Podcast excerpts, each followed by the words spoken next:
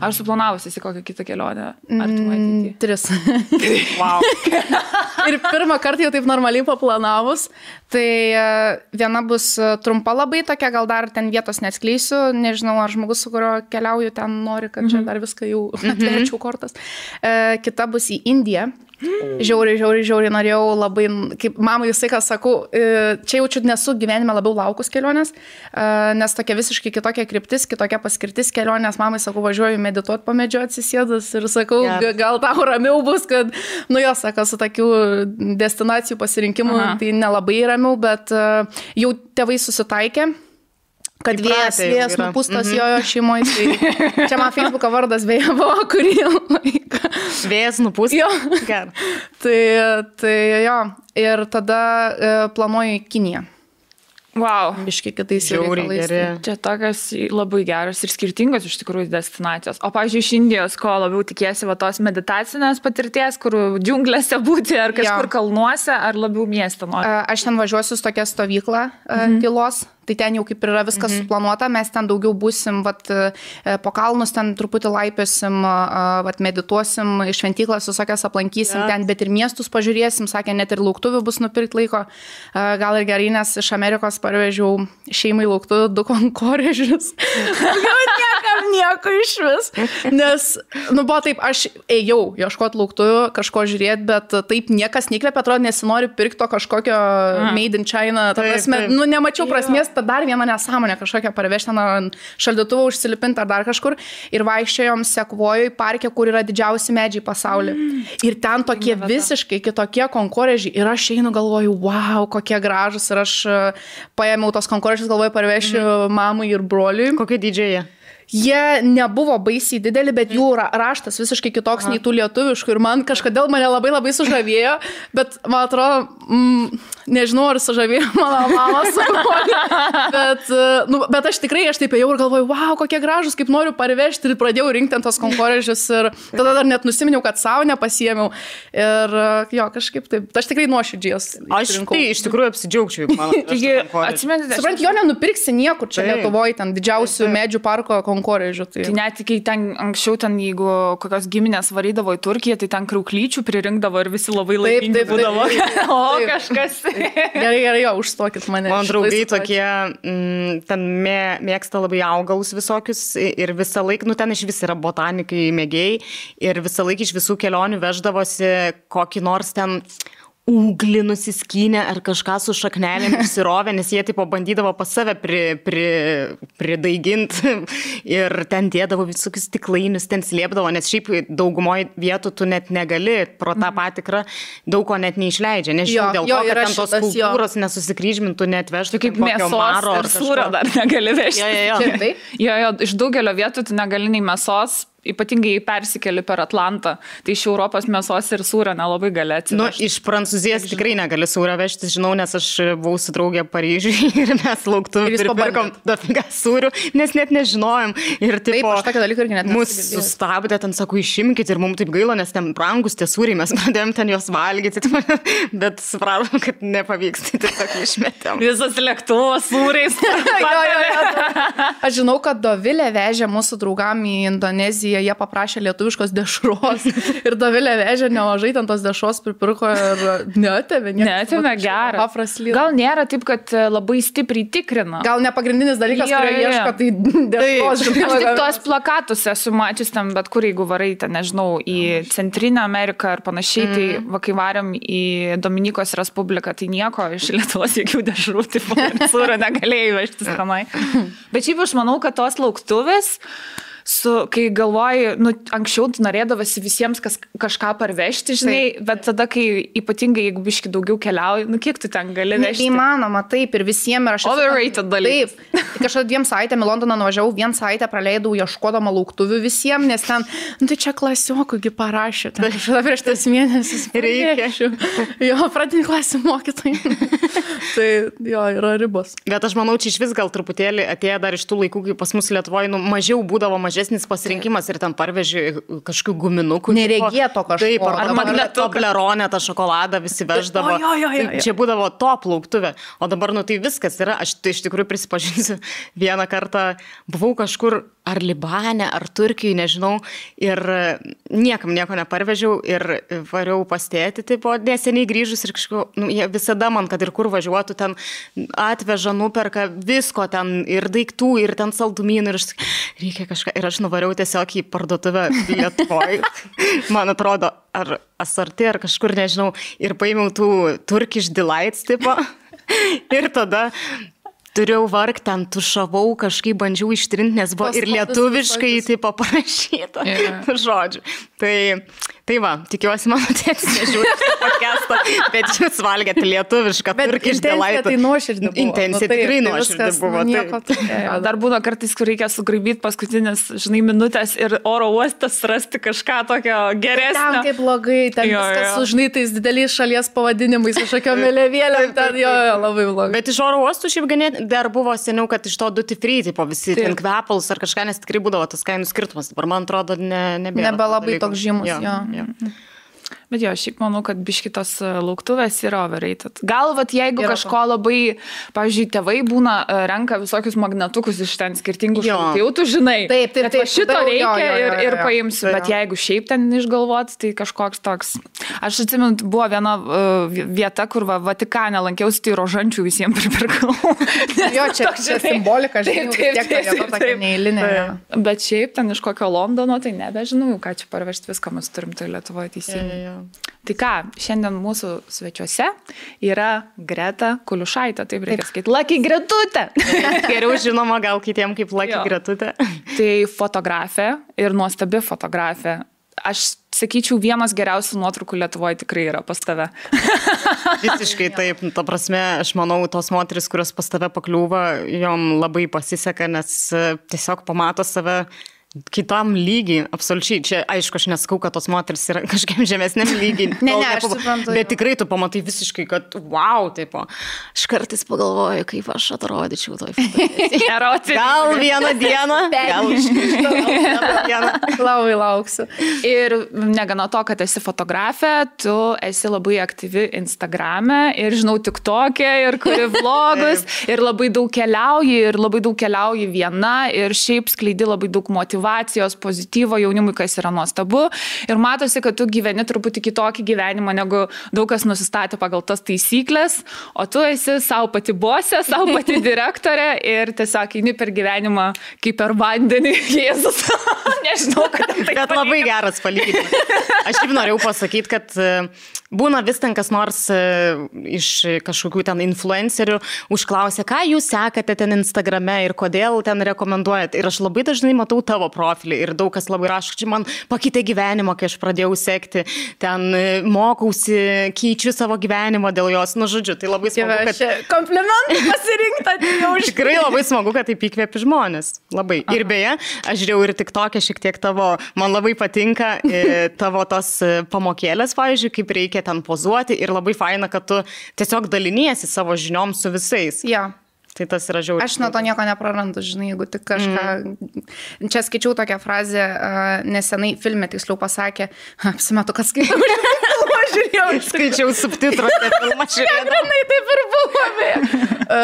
Kad jeigu šitą dovaną gavai uždyką, ją uždyką ir dalinkis. Ir labai stengiuosi ir su fotografija eiti link to, kad aš galėčiau tuo dalintis uždyką.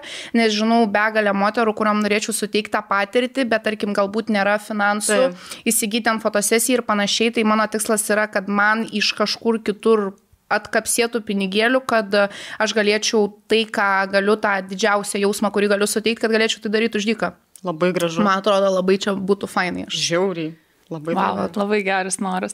A, dabar tu visai neseniai keliavai į Ameriką. Čia buvo tavo tokia gan ilga kelionė, iš tikrųjų, žinau, kad ir šventės ten sutikai, buvo kitoks jo, šventimas. Čia, kaip ir išvažiuodama jo tėvams sakiau, sakau, per kalėdas nepamatysit manęs, tada jau kelionės vienu metu galvau, viskas grįžtų ant kalėdų, bet labai jau taip per greit nesugalvosi parsibelsti iš kito pasaulio galo ant kalėdų, nes ir bilietų kainas ir visa kita jau buvo nebeįmanoma, tai bent ant naujų metų grįžau, nėra taip, kad kažką per juos dariau, bet vis tiek e, tokia. Bet grįžai.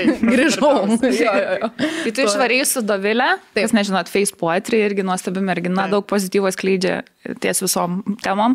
Tai ir po to jūsų kažkaip keliai biškiai įsiskyrė. Aš Jo. net e, mačiau, kad Dovilė užsimanė gyventi San Franciske Taip, kažkuriuo metu. Aš Stebėjau labai galvoju. Labai, labai, labai persigalvoju. Ir man buvo ta fazė, kad norėjau, bet žiauriai persigalvojom skirtai dėl visos Amerikos, kad net nenorėtume tiek gyventi, nes uh, jinai truputį tokia labai sudėvinta, padaryta ta tokia amerikietiška svajonė, kad tai yra sunkiai prieinama, sunku gauti ant tą vizą ir automatiškai žmonės, čia kaip e, vaikinai labiau ten nori merginos, kuri ten kažkaip sunkiai prieinama, žinai, kai tu jo, jo, jo. Tai vad, kadangi Amerika laužosi, mm -hmm. labai daug yra ją norinčių, bet mes, kadangi taip ilgai pabuvom, tu ne vien to turizmu užsiemi ten to tokiu, kur e, vien ten lankytini objektai nuo ryto iki vakaro ir iš tikrųjų pagyvenom, kur reikėjo ir namie valgyti netgi gaminame, čia jau mums nėra taip, Net Lietuvoje to nedaro. Na, būtent. Ir ten ir sporto salį, jau tą kažkokią rutiną turi, tai iš tikrųjų atsimerkiam, va truputį pagyvenus, kad ten labai viskas sudėvinta, išaukštinta, va to tokio neprieinamumo, mhm. bet iš tikrųjų tai... Um, Mm, labai labai labai daug benamių, kaip kurioje valstijoje dar aišku, bet arba nesvietiškai brangu, bet aprasme jau sunkiai protų suvokiamai brangu, arba labai daug benamių, tas toksai didelis skurdo ir turto kontrastas labai. Mhm, ir jisai apskritai nesaugu, saulė nusileidžia, visi bėga suguži namučio atgal, slėpėsi, nes nu, ten tu tikrai, kaip čia Lietuvoje, aš einu, eidavau ten pirmą, antrą nakties į Vingio parką pasivaikščioti su Taip. noise canceling ausiniam. Kur Čia aš, neturiu jokio iš vis suvokimo, kas aplink mane deda, žinai, ten eini savo dainuoji ir tu pati vieną nei nieko iš viso nematai. Gal tai tave ir apsaugoja, nes žinai, jau net koks išpolikas, blem, Galvoju, ne, neturiu šitai sąžinės. blogiau nei man. Per tai, daug pavojingai, nieko nebijo. Tai va, ir kažkaip a, ten Amerikoje aš tokiais dalykais neužsimčiau. Ten -hmm. iš serijos yra rajonų, net nėra rajonų, nu daug kur netgi prie raudonos nelabai rekomenduotina sustoti su automobiliu važiuojant, nes tarp kitko, San Franciske, pačiam centre, e, taksi vairuotojas vežęs Dovilę prieš tai kelionėje, tai prieš Dovilę kelionėje, ta, San Franciske pačiam centre yra toks labai labai privengtinas rajonas, tai jisai pro jį važiavo, sustojo paimti žmogų, kol jisai stovėjo, pribėgo kažkas su elektriniu pjūklu ir išpjovė katalizatorių. Eik tu Tai savo. čia, tarsi, tu čia eiki, kurį nori rajoną Lietuvoje, nu, nu taip Nebus. Taip nebus čia. Taip drąsiai. Jo, jo, jo. jo. Eina savo. Verslas nuo nulio čia. Jo, jo. Ne veltui turbūt. Tai žodžiu, atsiveria akis. O šiaip apskritai, tu aplankiai kelias valstijas, ne? Kiek, žinau, Las Vegase buvai, Jo, Nevadai. Į Las Vegasą per daug kartų buvau, kažkaip labai neplanuotai pirmą kartą apsilankiau. Bet patiko, aš kiek mačiau. Mm, jo, iš pradžių gal truputį ten ilgai negali užsibūti, mhm. tai mes va tik į jį va taip va su reikalu atskrisdavom, kažką pasidarydavom, va ir buvom ir šiai ir patūsinti. Iš O tikrųjų, buvote išėję palošti? E, jo, jo. E, Davilė laimėjo jackpotą. Čia tose aparatuose? Taip, Kiek? ten, ten, tą di- e, porą tūkstančių. Eik tu savo, rimtai. Jo, jo, jo, jo, jo. Ta naujokos sėkmė, žinai, bet ir tai ten turbūt daug kas ant tos naujokos sėkmės bando išlošti, bet žinai, čia tikrai nėra toks dažnas atvejis. Taip. Tai, nu, žodžiu, Vau. visą experience paturėjom, žinai, kur, kur Geras. net ir tą nunešė dar. Čia nerealu. Geras. Jo. Ir tada buvai Los Andželė. E, Jo, Kalifornijai ir San Franciske buvom ir Los Andželė, mhm. tada apskritai važiavom po Arizoną, Utah ir dar kažkokią ten pala valstybių užsikabino po tos kanjonus visus, Taip, taip, važinėjom taip. su draugu, ten jau nesudovilę buvau, a, tada buvom Čikagui sustojusios ir New York'e dar kelias dienas pabuvom. Ir aš dar Floridą aplankiau. Kur labiausiai patiko šiaip? Gamtoj, kanjonuose. Aš norėjau paprašyti, Nes- kad pasakotum daugiau šiek tiek apie tą, kur e, laimėjai tojų loterijai, kur galima, gali šiek tiek plačiau papasakoti apie tą. klausykit. Nes žiūrėk, Dovilė laimėjo jackpotą, tu laimėjai šitą Taip, taip, loteriją. kažką reikėjo, žinai, atsverti man irgi. Laki turiu pateisinti savo vardą. Tai žodžiu, ten yra tokia vieta, gamtoj, kur yra susiformavęs tas reliefas, taip Mhm. labai įdomiai, taip banguotai, kur šis net ne kaip žemė atrodo mūsų. Taip. Ir um, ten, kad patektum, labai riboja žmonės, nes, nu, jie nutryptų tą visą Mhm. grožį ir per metus, man ros, gali apie 7 tūkstančiai žmonių patekti. Tai yra per dieną 60 laimingųjų. Bet kad iki ten apskritai nusigauti, mhm. reikia ten sumaž... turėti mašiną, būtinai e, keturių, keturiais ratais varoma, e, nes ten ir dar aukštesnė truputėlį, nes mhm. jeigu va dabar dar žiemą, tai mums buvo gana užlėdėjęs tas kelias, bet irgi čia vėl kita problema. E, o vasarą tai būna ten pliurza ir sakė, viena mergina man viena vienintelė rašė Instagram'e, niekas neatsiliepia, kas yra ten buvę, tai. bet viena vienintelė atsirado, kad irgi buvo laimėjus loteriją, bet nedavažiavo, o, nes dieva. užklimpo tose pliurzose. Tai va čia man jaučiu, aš bėgčiau ten piešintas mm -hmm. dvi valandas, kad tik, kad tik nusigauti, tai mums irgi buvo truputį sunkumų, nes mes jau buvom ten tam gale ir neplanavom taip ilgai išsibūti, nes neplanavom laimėti loterijos, apie kurią net nežinojom prieš ten atsirasdami. Taip joj dalyvauti, tu privalai būti tam tikrų atstumu nuo tos vietos. Tu mm -hmm. net mhm. negali nežiūri tavo lokaciją. Mhm. Ar realu, kad spėsi atvažiuoti? Taip, ten. negali mm -hmm. šiaip ant durniaus dalyvauti. E, loterija vyksta tik dvi dienas prieš ten važiuojant. Tai pirmą dieną tu dalyvauji, vakarė sužinai atsakymą, antrą dieną tu privalai važiuoti į tam tikrą turizmo centrą, išklausyti instruktažą, kaip ten nueiti, nes nėra jokio to kelio, tu eini visiškai dikumoj, kur... Wow plini laukai ir tu gauni foto žemėlapį, kuriam yra kažkokios nuotraukėlės, kur maždaug pagal šitą kalbą, vat, maždaug į kitą pusę. Tai mes važiavam to instruktažo klausytis, šiaip žiauriai jokinga buvo, nes mano draugas e, labai labai, su kuriuo važiavau, labai drasus, labai jam, nu jis ten, žodžiu, tas eina tas instruktažas, aš ten visą klausau pasitempus, jisai ten matau akis varto, jam konkrečiai neįdomu, tipo aš ten galvoju, mes čia mirsim, jeigu neklausysim, gal galėtum susikaupti. Ir tada kažkaip tas toksai e, dėdukas, kuris vedė tą instruktažą, jis tam turizmo centre dirba ir aš jo, nu jis pravedė tą instruktažą, aš ten visą žybančio akim klausau, sakau, o vad kiek jūs pats kartu esate mhm. buvęs. Jis taip, nan, tipo, nei karto. Mano draugai, viskas, mano draugui užteko, atsistojo, kad čia išėjo tiesiog ir... ir, ir va... Kodėl jis nebuvo ne karto? Nes nelaimėjo nu, loterijos. Kad jam, jam kaip turizmo tam aiškintojui priklauso du kartus per metus gali nueiti ten kažkada mm -hmm. įsipaišyti. Bet sakė, jo prasti kelienai labai... A, nes ten 10 km reikia nueiti, kad tu iš vis... E, ten prieitum tą. Jo, ir ten, nu, ta prasme, va, va, to, tokie šlaitai, tai tu eini, aš sakiau, man čia čiurnų treniruotė, mm -hmm. vien iki ten nueiti buvo. Ir mes padarėm ten eidami viską, ko sakė nedaryti. Nes taip gavos, kad Pavyzdžiui. mes e, neturėjom automobilio, mums baiginėjasi automobilio nuomonės, kaip sakiau, neplanavom ten važiuoti, reikėjo jį lėkti pasikeisti Las Vegasą. Tai mes važiavom iš vakaro, taigi išsinuomavom kitą mašiną. Nuo Las Vegaso ten važiuoti mums gavosi 4 valandas mhm. su trupučiu. Tai O ten rekomenduoja eiti su saulį kylant. Nei mes ten mašiną gavom, kad mums išnuomotų, ten antrą nakties reiktų išnuomoti, kad jau ten važiuoti, kad saulį kylant. Žodžiu, viskas gavos taip, kad mes vienintelis laikas, kada spėjom, tai cikų cikų, greit mhm. einant ant uh, saulėt, uh, saulėlydžio.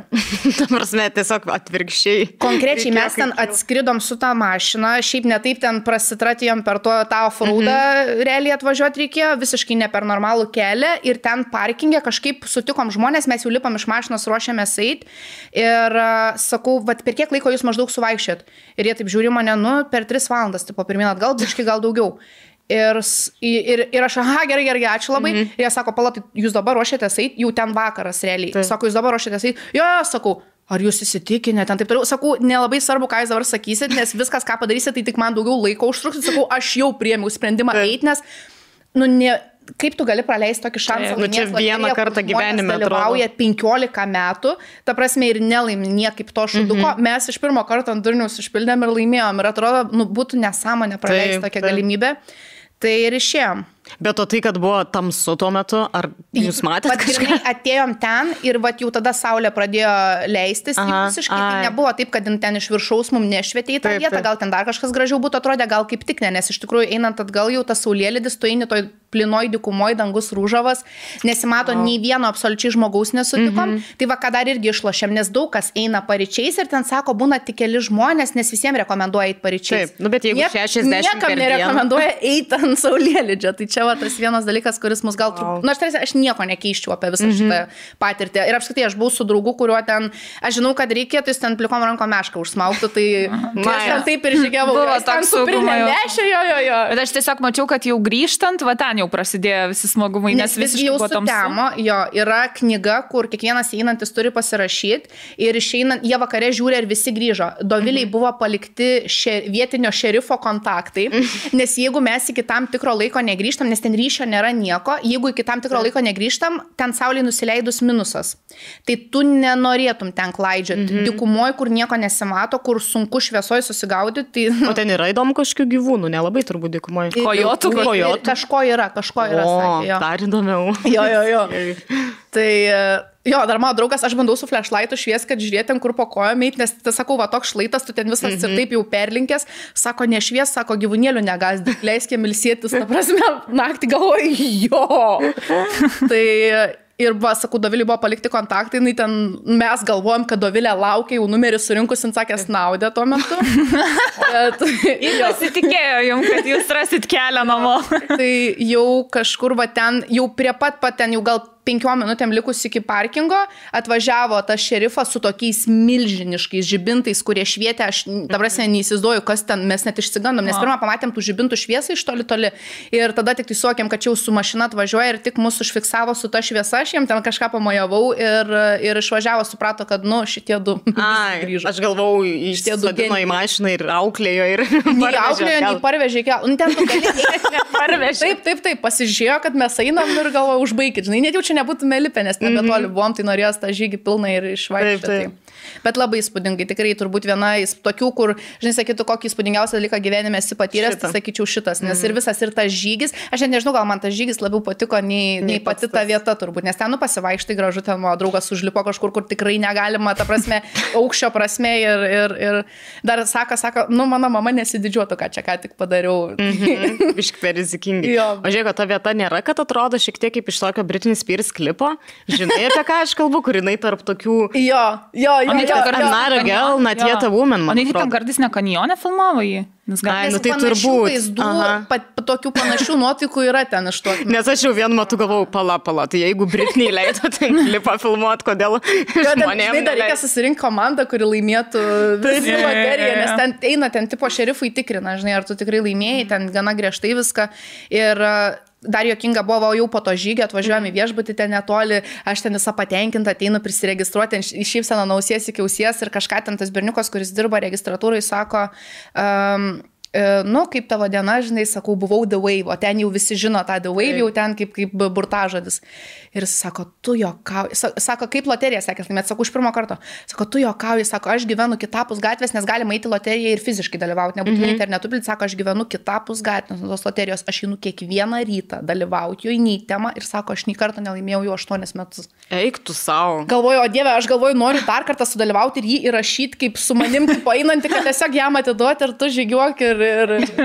Tai, tai, tai, va, bet... Geras, įdomu, kad tos loterijos tokias iš vis vyksta, kad tu galėtum kažkokią landscape Taip, būtent labai daug piktų žmonių yra tarp kitko dėl to komentaruose, kad jūs čia man aiškinat, kad vyriausybė mane gali sustabdyti nuo nuėjimo į kažką, kas yra ant mano žemės, ta prasme labai yra daug niršusių žmonių ir aš kaip ir juos suprantu, bet Aš jeigu visiems vienos- leistų mhm. eiti, Tai būtų kaip prie dežaneira, prie to Jėzus. Vietos nebebūtų, tiesiog nes Jo. jie nutryptų ją. Tai, Jo, tai. Man tai kaip tik netgi labai fainai iš tikrųjų, kad, Kad taip saugo, saugo. jo, nes tikrai yra daug vietų pasaulyje, kur būdavo ten rojaus kažkiek kampeliai ir tik tai kažkur ten pasklinda plačiau. prisiliesti. Jo, jo, jo, ar ten fotkės kažkur pareina ir tampa jau svajonių destinacija ir visi varo Jo. ir iškart šiukšlės, viskas ten Taip. sugriauta, sugadinta. Tai man faina, dėl manęs galėtų ir į Gedimino kalną padaryti loterijos biletėlį, nes ir jam yra problemų. Aišku, Jo. dėl medžių nukirstų, bet ne dėl Jo, žmonių. jo, aš jo, sutinku iš tikrųjų su tuo. Aš suprantu ir tos pykstančius, kad čia mm Mhm. kaip ir, nu, ne tau priklauso. Nu, čia ant žemės negali visko laikyti, kad tau priklauso ir tave visur turi leisti, bet Nu, tai. Ir jūs dar buvot, buvot Jezimito parke tam? buvom. Ir nes visi labai giria, ten yra kalną, tai kosmosas. Ten labai jokinga buvo, nes buvo didesnė draugų kompanija truputį. E, Susirinko mūsų nemažai, aš savo šiauliečių suradau, kaip sakoma, ir ir San Franciske. Tai ėjome žygį, ten kopėm, lipėm, sniegas lidu, aš turėjau tik tai visiškai tokius lygius kedukus. Davilė ten irgi iš pradžių su ploščium ruošėsi eiti, po to ten iš draugo mėgstinį pasiskolino. Mes, aš įsivaizdavau, kad mesgi į Kaliforniją važiuojam, bus šilta, nesigilinau per ilgai į orą. Taip. Ir pasakiau dar prieš kelionę mamai, sakau, žiauriai protingai susidėjau daiktus, nes viską, viską ką įsidėjau, turėčiau panaudoti visose lokacijose, nu išskyrus pukinės triukį, jinai labiausiai nei tema. Čia buvo vienintelis daiktas, kurį naudojau visose lokacijose, nes buvo žiauriai šalta. Aš kažkaip neįvertinau, kad Kalifornijai žiema irgi egzistuoja. Mhm. Čia, manau, yra visokių filmų ir panašių dalykų įtaka, nes man irgi... Palmės, jau atrodo, kaip palmės, tai kaip gali būti šalta? Taip, taip, Nu. visiškai. Ja, nes aš net žiūrėdavau nuotraukas ten žmonių iš Los Andželo ir jie ten su mėgstiniais, su striukiam ir aš galvoju, kas čia dar? jūs čia vaidinate? Taigi pas jūs ten 20 keli, 30 visą laiką buvo. Jo, tai vat, vat, ši- šitoje vietoje apsigavom. Tai jo Zemičio parke irgi, sakau, vat, kopiam lipėm buvom žiauriai nepasiruošusios. Bet vaizdas tai jaudžia viską atpirko. Jo labai labai įspūdinga, labai. Tikrai. Ir šiaip juokinga buvo, nes toks vaikinukas vis, jo vis prasilengdam, tada aš jį prikalbinau, kad jis kartu su mumis eitų, tada jis man davė savo lasdas tenai. Šiaip kalbinom visus žmonės aplinkui, nes patys tokie pavargiai, jau visiškai sukritę, jau net nebenorim eiti, bet visus Taip. kitus tokius gana motivuotus tos kopėjus, visiems sakau, the only way is up, ta prasme, ten motivuojam ir jie. Tokie, žinai, žmonės iš pradžių išsigasta, kai tu eini ten savo mintise paskendęs ir tau kažkokia durnelė, kuri jau padus. Go, go. Jo, jo, jo, ir motivuoja dažnai, kur niekas neprašė. Tikriausiai jau esate daugelis girdėję apie šiuos maisto papildus. Biosil, šis pavadinimas man pavyzdžiui irgi jau daug kartų regėtas, matytas. Tai šie maisto papildai grožiai daugiau nei 20 metų jau puoselėja natūralų moterų grožį. Ir kas e, įdomiausia, kad būtent šie maisto papildai labai skatina kolageno gamybą mūsų organizme. Kadangi tai nėra kolagenas, kuris gaunamas iš žuvų arba iš galvijų, tai jį drąsiai šitą papildą gali naudoti ir veganai. Tai kaip aistė jau minėjo, šie papildai sukurti daugiau negu prieš 20 metų ir pirmiausia jie pasirodė Amerikoje, o mes Lietuvoje sulaukėme jų vieni iš pirmųjų Europoje. Kadangi šioje pakuotėje yra net 120 kapsulių, tai šios pakuotės turinio turėtų užtekti ne vienam, o net dviem mėnesiams. Ir mes turime nuolaidos kodą būtent biosil maisto papildams. Taip. Su mūsų nuolaidos kodu tik tarp mūsų iki vasario 9 dienos jūs gausite 30 procentų nuolaidą. Taip pat kiekvienas gaus dovanų net 41 euro vertės šveicarišką balzamą kasdieniai odos priežiūrai. Tikrai girdėjom iš daugelio žmonių, kad šie maisto papildai yra žiauriai efektyvūs e, tiek kolageno gamybai, tiek moters grožiui puoselėti ir kur juos įsigyti, jūs rasite video aprašymę. Tai paskubėkit, pasinaudokit nuolaidą. Iki vasario 9 dienos. Kalbant apie pačią Ameriką, čia gan didžiulė šalis. Kaip reikėtų vat, geriausiai pasiruošti, jeigu vat, nori keliauti arba viena, arba vienas, arba ten su draugu? Nes vis tiek, aš kaip suprantu, tu ir pačioje Amerikoje sutikai žmonių, su Jo. kuriais po to gavosi tiesiai savo kelionę ir Jo, panašiai. Jo, jo, jo. Tai šiaip faina labai turint pažinčių kažkur, kad mhm. jeigu išeitų planuoti kelionę taip, kad kažkur apsistotum pas pažįstamus, nes, sakau, kainos labai labai labai mhm. didelės. Ten Bet aš kaip suprantu, jūs iš viso vos ne visą laiką nakvodavot pas kažką, pas pažįstamus. Mes su Dovilė manifestavom prieš kelionę, kad mes niekur, žodžiu, atsidarėm Airbnb, prisipirkom bilietų, atsidarėm Airbnb ir bookingus ir žiūrim, kad New York'e už kažkokį sukrešusi, suspiruokliai šokusi mhm. fotelį, miegot, kur kambarį net netilptų mūsų laga, su lagaminui važiuoti. Ir rajone, kur tave išėjus, nu, ta prasme, taptum taikiniu, 300 dolerių nakčiai. Ir mes taip žiūrim vieną į kitą, sakau, aš nebenoriu važiuoti, ta prasme, sakau, dabar paskaičiuokim gerai, tie biletai tiek sumokėm, jeigu mes nebevažiuojam, bet jau buvau ten tik tokia apsiskelbus, ten planuoju kelionę į Ameriką ir aš iš tikrųjų jau ne, žiauriai nebenorėjau važiuoti. Mm. Aš netgi kalbėjau ten su tokia moterim, kuri ten skaito iš kūno kalbos veido bruožus, ten taip toliau, sakau, ką man daryti, aš važiuoti nebenoriu, ten jis sako, papasakok man apie savo kelionę. Ir aš kai pradėjau kalbėti, jinai sako, na iš tavo kūno matos, kad tu tiesiog biški nepasiruošus tam diskomfortui keliaujant, kai vėl ten tik tai lagaminė, viskas visur išmėtyta, ten turi tą 12, mhm, gerai 12 dar, 5 maikės, kurias rotuoji ir tikės, kad tikės neapsivemti tiesiog nuo savo aprangų. Tai, tai jo, tas pasirašymas galbūt mes vienu metu jau nebeturėjom bilietų ir tiesiog vabank varėm. Tai tas ir gerai, ir blogai, gal netgi truputį geriau, nes tu gali vertinti, kurioje tau lokacijų labiau patinka. Mhm. Ir tie biletai, jeigu tik turi kur gyventi, tai, nu, nes tau nedega ten vis kažką bukintis, taigi nekainuoja. Jeigu tik turi kur gyventi, bandyti galbūt bilietus pirkti uh, vietoj būnant, nes tikrai nėra ten kainos kosminės, ypač pas, po pačią Ameriką. Mm -hmm. uh, tai vad, ir um, ką čia dar, aš esu gal kelioniai pasiruošiant, sakau, powerbankas įzamas, o daugiau tai nusipirki tą SIM kortelę ir tikrai nepražus, jeigu turi kažkokių bent kontaktų pačioje Amerikoje, tai vis tiek tie žmonės geriau padės susigaudyti, nes jie žino, kaip ta šalis veikia, mm. nes man reikėjo į ligoninę, tai ten buvau visus Amerikos lietuvius. Ai, tugi susirgus buvai dar labai. Jo, žiauriai buvau. Ir visus Amerikos lietuvius ant kojų buvau pastačiusi, ten man rašo mergaitės ten iš skirtingų galų, žiūrėk, čia aš pakalbėjau ten su tuo nuo trečio, mm -hmm. ketvirto ir aš galvoju, viešpatė, kas čia vyksta labai daug dėmesio, jo, bet, bet mama ten irgi panikui, bet, bet jo. O kas tau buvo, kažkoks uh, angina? Ne, Doviliai buvo angina kaip Ai, tik tuo metu, aha. o aš susirgau ir man parėjo viskas išskyrus geriklę. Tai toks grinai kitkas, bet gyvenime nesu taip blogai jautusis. Mm. Man buvo virš 40 temperatūra. Čia aš dar gali. bandžiau, man jau, man jau gliūčino, man jau klėdėsiai, man atrodo, prasidėjo. Ir aš nieko nebegirdėjau sausim, beveik nieko nebemačiau. Išsikviečiau tada taksą, nuvažiavau dar į ligoninę Ir jie man sako, ten dokumentus užpildyk, tavrasi, man galvas sukasi, aš ten vos pastoju, man mhm. sako, dokumentus užpildyk. Uh, tai, nu, atsisakiau, ten šiaip netai bandė man įkištą tušinuką į ranką, jis iškrisdavo ir tiesiog užpildė už mane. Ir uh, jo, mane atpurtė ir va po to grįžus namo pas vyrą, pas kurį gyvenom, jis amerikietis, e, tai mane atpurtė per gal 40 minučių. Mano, aš mhm. savo sajutą vertinu 0,2 iš 10, kur 0 jeigu miršti, tai aš jau va tai va jutaus. Wow. Ir aš grįžus namo jau po valandėlės, sakau, mano savijauta 7 iš 10, sakau, doviliuk, einam į mašiną, nes faina mašina turėjom, sakau, važiuojam ratas. Tai uh, amerikietiški vaistai, nesu didelė vaistų fanė, labai nemėgstu visai ką griebtis iš kart, kad kažkaip savo padėti, atrodo, noriu, kad kūnas susitvarkytų, Taip. bet ten, tai sakau, mane nuo nulio iki menulio labai greitai. wow, jo. įdomu, ką davė. Lašeliai nejaučiu statyti. Ne, ne, ne. aš irgi tikėjausi. Ir ten labai jokingas dalykas, man va tą temperatūrą, jie muša tave ne užklodami ir arbatą girdydami, kad tu išprakaituotum, o šaldydami. Nu, žinai, kai jau kiam laipsniu, tai jo, jo, jie tavo temperatūrą, žinai, grinai va tave yra čaldo. Tai va toks įdomus principas buvo, nes kai tave purto šaltis ir tu visas kratais atrodo, to įmirsi, maldauju, duokit man užklodą kažkokį, jie sako, į ledukų vonę. Mhm. ne, ačiū.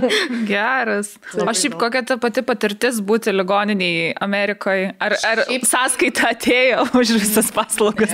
Ne. ne. Draudimas su manim dar ne, aš daviau ten draudimo tą lapą kelionių ir... ir Nežinai, ten visi sako, kad tai... jau Amerikoje visos gydymo aš paslaugos. Aš žinojau tų kainų. Žinau, kad ten su greitaja važiuotų apie 3000 tūkstančius, tai, nu, aš pasikuklinau, išsikviečiau mm. Uberį. Draudimas Geras. man rankas spaudžia, išsikviečiau Uberį. Mm -hmm. Nu, bet gerai, kad turėjai draudimą. Taip, taip, taip, taip, taip būtina jo, nes ten kitaip tai pražūtum. Tai, uh, ir dar vienas dalykas, gal kažkas, jeigu planuos, va čia kaip uh, patarimas dėl tų visų sąskaitų ligoninės, uh, aišku, geriau, kad joje neatsidurt, bet jeigu paprašai paaiškinti ir išskirstyti kainą, už ką su greitąją važiuoti yra 3000 uh, dolerių, labai greita suma sumažėja, mm -hmm. kai mhm. paklausi, už ką čia.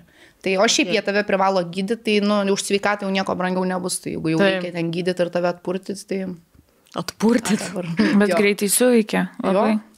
Aš atsimenu, balį turėjau panašią patirtį, bet tada gydytojai viešbutį atvažiavo, nes man irgi ten buvo apie 40 temperatūros, 3-9, man atrodo, aš tiesiog apsinuodėjau maistu mhm. kažkokiu tai ten iškėlė infekciją. Jo, jo, jo. Tradicija visiems, ta prasme, nežinau, kiek procentaliai žmonių balį šito paturi. Mane dovilė prieš važiuojant perspėjo, kad sako, žinau, gali būti. Mhm. Tai, bet nebuvo jums balio? Man nebuvo. Ne. Man nebuvo, ačiū Dievui, praslydau. Man irgi nebuvo kažkaip, bet nice. geriau nemažai. Pradės. Tas padeda iš tikrųjų. Beje, Indijoje patarčiau gerti romuką. Mhm. Vis gurkšnot po biškį romuką, nes mes kai buvom, dėl tai... Maisto? Jo, tai dėl to mes, aš bent jau nieko nebuvo blogo, nesusirgau ir, ir viskas gerai praėjo. Bet šiaip visi patiria, nu, nors jeigu mhm. vartoja alkoholį, mes iš Lanką, nes ten yra labai populiaru. Nes vežime. Jie tą savo turi romuką mhm. ir jie tau jį siūlys ir jeigu siūlys, imk. jo, ir šiaip kitas. Bet tu nevartoji alkoholio. Ne. Galėsim tai dar plačiau apie tai pakalbėti, man iš tikrųjų jo. įdomu. E, pabaig. E, ir kitas patarimas, aišku, iš gatvės vaisių nepirkt ir tai. nevalgyti, nes ten. Čia labai gerai, kad pasakai, nes tikrai būčiau susiviliojus. Ir gėrimų su ledukais. Mm, negali. Jo, ledukų bairį žinau, nes tikrai ten jų nedaro iš geriamo vandens. Taip, taip, ten iš neaišku, jo, padaro. Aš net čia pas mus privengiu, nes aš iš krano man mm -hmm. vandenukas netoks skanus. Tai... O dabar grįžtant prie pačios e, kelionių temos vienai. Tai tu jau daug laiko, pavyzdžiui, mėgsti vat, keliauti viena. Ir nuo ko tai visa prasidėjo, kaip tu išdrysai, nes, Jo. žinom, daugelis moterų bijo iki šiol pabandyti keliauti vienom, nes Gal tiek- atsimeni, kas iš vis, ku- kur buvo pirmas kartas, kai va tos solo kelionės, į kokią vietą? Gal ne visiškai solo, mano solo kelionės Londonį, na, miestą naktį būdavo 11. Tai, tai aš e, pirmą kartą be tėvų išvažiavau visai vasarai į Londoną 12 metų, bet ten vis tiek dar turėjau giminių, o tada jau visiškai be giminių išvažiavau visai vasarai 17, man atrodo, man tada buvo. Ir e, kažkaip e, Va tada ir atsirado tas toksai, ne tada, iš tikrųjų, šiaip labai labai vienišė visą laiką, mm -hmm. bet to tokia gerąją prasme, nes tas vienišė, tai skamba lyg aš būčiau vieniša, bet aš pasirenku, čia yra mano visiškai, pasi... man ten žmonės rašo, kaip gaila, kad va tu viena, aš galvoju, Kaip ką, kaip gaila, kad tu ne viena. tai ir man atrodo, va, Tai šiaip didžiulė dovana, kad e, moki būti su savimi, taip, jo. savo kompanijai, nes daugelis tikrai nemoka būti tik su savimi. Tai va, aš tą ir norėjau truputį užmės, gal net e, kai kam gal bandys to nepriimti ir nepripažinti, bet tu gali vienas keliauti, kai tu šiaip gali vienas su savim pabūti. Tai jeigu tau tai kelia kažkokią baimę buvimo su savim, galbūt tada kaip tik reiktų atsigręžti savo į vidų ir pažiūrėti, ko, ką tu bijai savį sutikti. Mhm. Ir, nežinai, kai vienas pasilieki, tos visos mintis pradeda lysti paviršių, kurias tu galbūt, būdamas kompanijoje, gali nuvyti šoną. Tai aš kaip tik rekomenduočiau vat, pasilikti su savim, gal ten ar savaitgalį, jeigu yra galimybė kažkur važiuoti, užsidaryti ten į, į, į trobelę vištos kojelės miške ir, žinai, ir pažiūrėti, vat, nuo ko tu truputį bėgi, nes daug žmonių iškart sakytų, nuo nieko, nuo nieko, žinai, bet uh, šiaip man ten liūdna, kodėl tau liūdna vienam? Man pati fainiausia kompanija yra mano, nes, nes tam žmogui jokingi mano bairiai, nes jis jas ir sugalvojo, žinai. Ir man šiaip faina ta laisvė, ta, tu prie nieko neturi derintis. Dabar pa- pagalvok surasti žmogų, kur jam būtų tokie pat norai kelioniai, pamatyti tos pačius dalykus ten ir taip toliau, kad atitiktų tavo hobius, žinai, m, apskritai tavo tempą. Mano kelionėse tempas yra visiškai nenormalus, jisai gal netruputį į nebesveiką pusę, mhm. nes aš jaučiuosi, kad čia mano dienos tiksi, jos Taip. skaičiuotos apskritai man va tai va biškai gyvenime gal netgi yra, kad mano dienos tiksi ir aš privalau išnaudoti kiekvieną dieną ir taip jau net truputį paranoiškai, bet mane tai gyvenime žiauriai varo į priekį, todėl aš tą paranoją biškai Palaikai. sakau jo. jo. Taip, gera Jo, paranoja. kol, kol dar jinai sveikam mhm. tam tokiam su, suvokime jo. Tai kažkaip va tas va gal labiausiai, labiausiai va, kad tu nuo nieko nepriklausai. Man tai žiauriai žavingai skamba. Kad mhm. va, turėsi laiko su savim veikti, ką tu nori ir tau niekas nieko neaiškins. Nes, nu, man, aš mamai dažnai sakau, sakau, tu užmiršk liepiamąją nuosaką su manim bendraujant. Sakau, man blokuoja smegenis, man, ne, aš negirdžiu, ką tu man sakai. Tai Visai, visai suprantama. Tai Jo. čia, sakyčiau, didžiausi pliusai yra keliavimo vienam. Ir manau, kad e, jeigu tu bijai pats savęs, savo kompanijos, tai vat, labai puikiai pasakai, kad bent keliom dienom išvažiuok, pabūt su savimi ir truputį pratinkis. jo. Nes reikia jo susidraugauti realiai su savimi. Nes daugelis, aš pastebėjau dabar, kadangi yra community, visada gali bendrauti, žinai, internetu, telefonu, yra Taip. draugai ir tu dažnai būni tiesiog su kažkuo kitu. Jo, Ar jo. mintimi, žinai, Taip, taip, ar, ar, ar kompanijai. su kažkuo bendrauji, O vat jo. tiesiog viską padėti ir būti su savimi, va čia Taip. yra ats, atskiras gyvulys, galima pasakyti. Ir Čia labai teisingai pasakyti iš tikrųjų, nes mes dabar net ir būdami vieni, nu, sunkiai būdami Taip, vieni, nes taip, tiek tu nuolatos su kažkuo bendrauji, tipo kažkokį palaikai kontaktą, ryšį. Mm. Man dar nežinau, ar jūs tą pastebėjot, vad kartais, kai viena užsibūnu, aš žinau, vad kas mane va truputį išgelbė, kad ten nepasijaus visiškai vienišai, tai Instagram'e labai gali greit dėmesio pasi, mm. -hmm. pasigaudyti. Žinai, įkeli, kokią meškerę užmeti, kad Taip, kažkokį taip. klausimą užduodi, tau jau kažkas rašo, net jeigu ir su draugais nėra tuo metu apie ką kalbėti, kažkas vis tiek kažką rašo ir tu ten kažką vis tiek -hmm. palaikai tą pokalbį. Tai Jo, toksai... vienišumą, šiais laikais, man atrodo, vienišam jaustis, nu, ypatingai, kai yra vat, visi socialiniai tinklai, kai nori, tipo, gali kažkokį gautą grįžtamą į ryšį. Taip, taip, taip. taip Tai yra daug paprasčiau negu anksčiau. Taip, Jo. Anksčiau laiškus siūsdavo ir du mėnesius negaudavo atsakymą. Balandį, Viduramžiais. balandį Jo. kažkur į uolą atsitrenkęs. Taip, kur turėdam kitos rašinėjimo draugus ten iš visokių Vokietijų ir taip toliau per naminuką susirastus. Jo, buvo tokie laikai. O turėjot susirašinėjimą draugų, nes, man atrodo, gal aš bandžiau vieną kartą. Aš bandžiau turėti, nes mes mokyklai vokiečių kalbą mokėmės ir mus ten skatino su vokiečiais labai bendrauti. Geras. Bet nelabai pavyko mano kažkaip. Nes, nu, labai sunku buvo tos laiškus rašyti, nes aš taip niekada iki galo ir neišmokau tos kalbos. Jo. Kur toks atsisėdi, eik, Bet ir šį dažnai tą laiško formatą jau mokyklai ten truputį atkalęs. Taip, taip, Jo, jo. Jis ten ir klausė, ten tos tu- tokius durnus išmoktus klausimus. Mano mama iki dabar juokėsi, kad sako, jo, tu rusiškai gali ten papasakoti apie e, kažkokią lėlę ten ir jos drabužius, bet sako, ar tu gali pokalbį palaikyti normalų. Yeah. Ne. Tai pakalbėjom truputį apie pliusus, kas yra su keliavimu vienam, o kokie yra vat minusai. Kaip pavyzdžiui, ar visada jautėsi saugiai, kur kur keliautum? Ir Šitoj- kaip tu su tuo dylinai, pavyzdžiui? Aš, man atrodo, neturiu savisaugos instinkto ir neturiu realaus suvokimo grėsmės. A. Dėl to aš jaučiuosi. Nutrūktgalvė nors esi. galbūt Ne visada tai yra saugu. Tai mane truputį gelbėja, gelbėjas gali ir pražudyti, bet uh, gelbėja tai, kad aš nesuvokiu grėsmės. Tai yra žmonės, kurie kiekvienoje situacijoje kažką ko bijoti žvelgia. Aš iki tų minčių net bandydama sugalvoti, ko bijoti, neprieičiau. Mhm. Tai va tas mane gyvenime irgi truputį stumia į priekį, nes nu, man atrodo, kas blogiausio gali nutikti ir nei viena mintis nešauna, kur kitam šautų labai jų daug. Tai... Bet aš manau, kad čia ir yra iš tikrųjų tai, kas dalinai tave apsaugo, nes kaip pati sakai, kur žinai, neprigalvoji ir nepritrauki, ausiniam blokuojančiam, nu kai tu tiesiog rodai pasauliui, kad tu nebijai, tai tu ir neprisišauki, man Taip, tu taip kovoji. labai to yra. tikiu, Labai to yra, kai tu visiškai tik teigiamai galvoji. Ir aš vakar buvau finansų konsultacijoje mm. -hmm. ir ten dėl investavimo, nes galvoju, aš čia jauna, nes ten visi, kad tik tokia metą. Kiek tų metų, atsiprašau? 22. Jeigu būtum pradėjęs investuoti 20, ten 40, tu būtum milijonierius. Taip. Ir galvoju, o, man tai 20, reikia kažką daryti, žinai. Ir nuėjau finansų konsultaciją ir ten kažkaip ten sako, virkos, va, o jeigu tau ten nebepavyktų ten per mėnesį tiek investuoti mm. kažkas, sakau, ta prasme, sakau, man ateityje tai trigubai daugiau pavyks, nes sakau, aš dar daugiau uždirbsiu. Ir jis taip, nu jo, tu čia pozityvas, tai aš sakau, aš ne pozityvas, tu sakau, aš realistiškai mąstau, žinai, kur, bet labai man fainas tik tokia yra toks, aš nežinau kaip žodis delusional, toksai atitrūkęs nuo realybės, gal kažkaip tai pavadinčiau. Taip.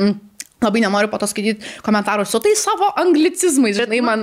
jo, jo, bet yra tiesiog kai kurie žodžiai, žinai, Negali labiau. jų išverst labiau paprastai. taip, taip, taip. Tai vad, tu gali būti atitrūkęs nuo realybės į vieną ar kitą pusę, tai yra į tą teigiamą mhm. arba į neigiamą. Labai daug žmonių yra į neigiamą ir jie galvoja kažkodėl, kad tai yra realistiška, galvoti neigiamai. Taip. Bet tai nei vienas iš jų, aš nežinau, kiek jie pagrįstų va, tų savo neigiamų minčių, kiek jų iš tikrųjų išsipildė. Turbūt vienas procentas, žinai, Taip. geriausiu atveju. Tai aš galvoju atitrūkusi nuo realybės į kitą pusę, į tą teigiamą pusę, kur, žinai, aš matau, kad žmonės pakikena iš manęs, ta prasme, mm. nu jiem jokinga, kaip tu šneki apskritai, nes tu nesakai, kad ten jei man pasiseks, tu sakai, kai man pasiseks, aš tada va, jau užkart žinai apie tą savo ir tu gyveni toj sėkmės, tas Instagramo vardas Lucky Greta, tai jisai neveltui, aš gyvenu sėkmės iliuzijai, kad man absoliučiai viskas sekasi. Mm. Irgi dabar tik tokia kažkoks e, trendas yra Lucky Girl Syndrome, kur tipo va dabar žmonės pradėjo kalbėti, kad tipo jie eina jau nusiteikę, kad jiem viskas sekasi, jiem viską gyvenimas duoda. Aš taip iš aš taip išlindau iš mamos pilvo, vat, su tokiu, žinai, kad man viskas gyvenime sekasi ir kitų tai pradedi galvoti,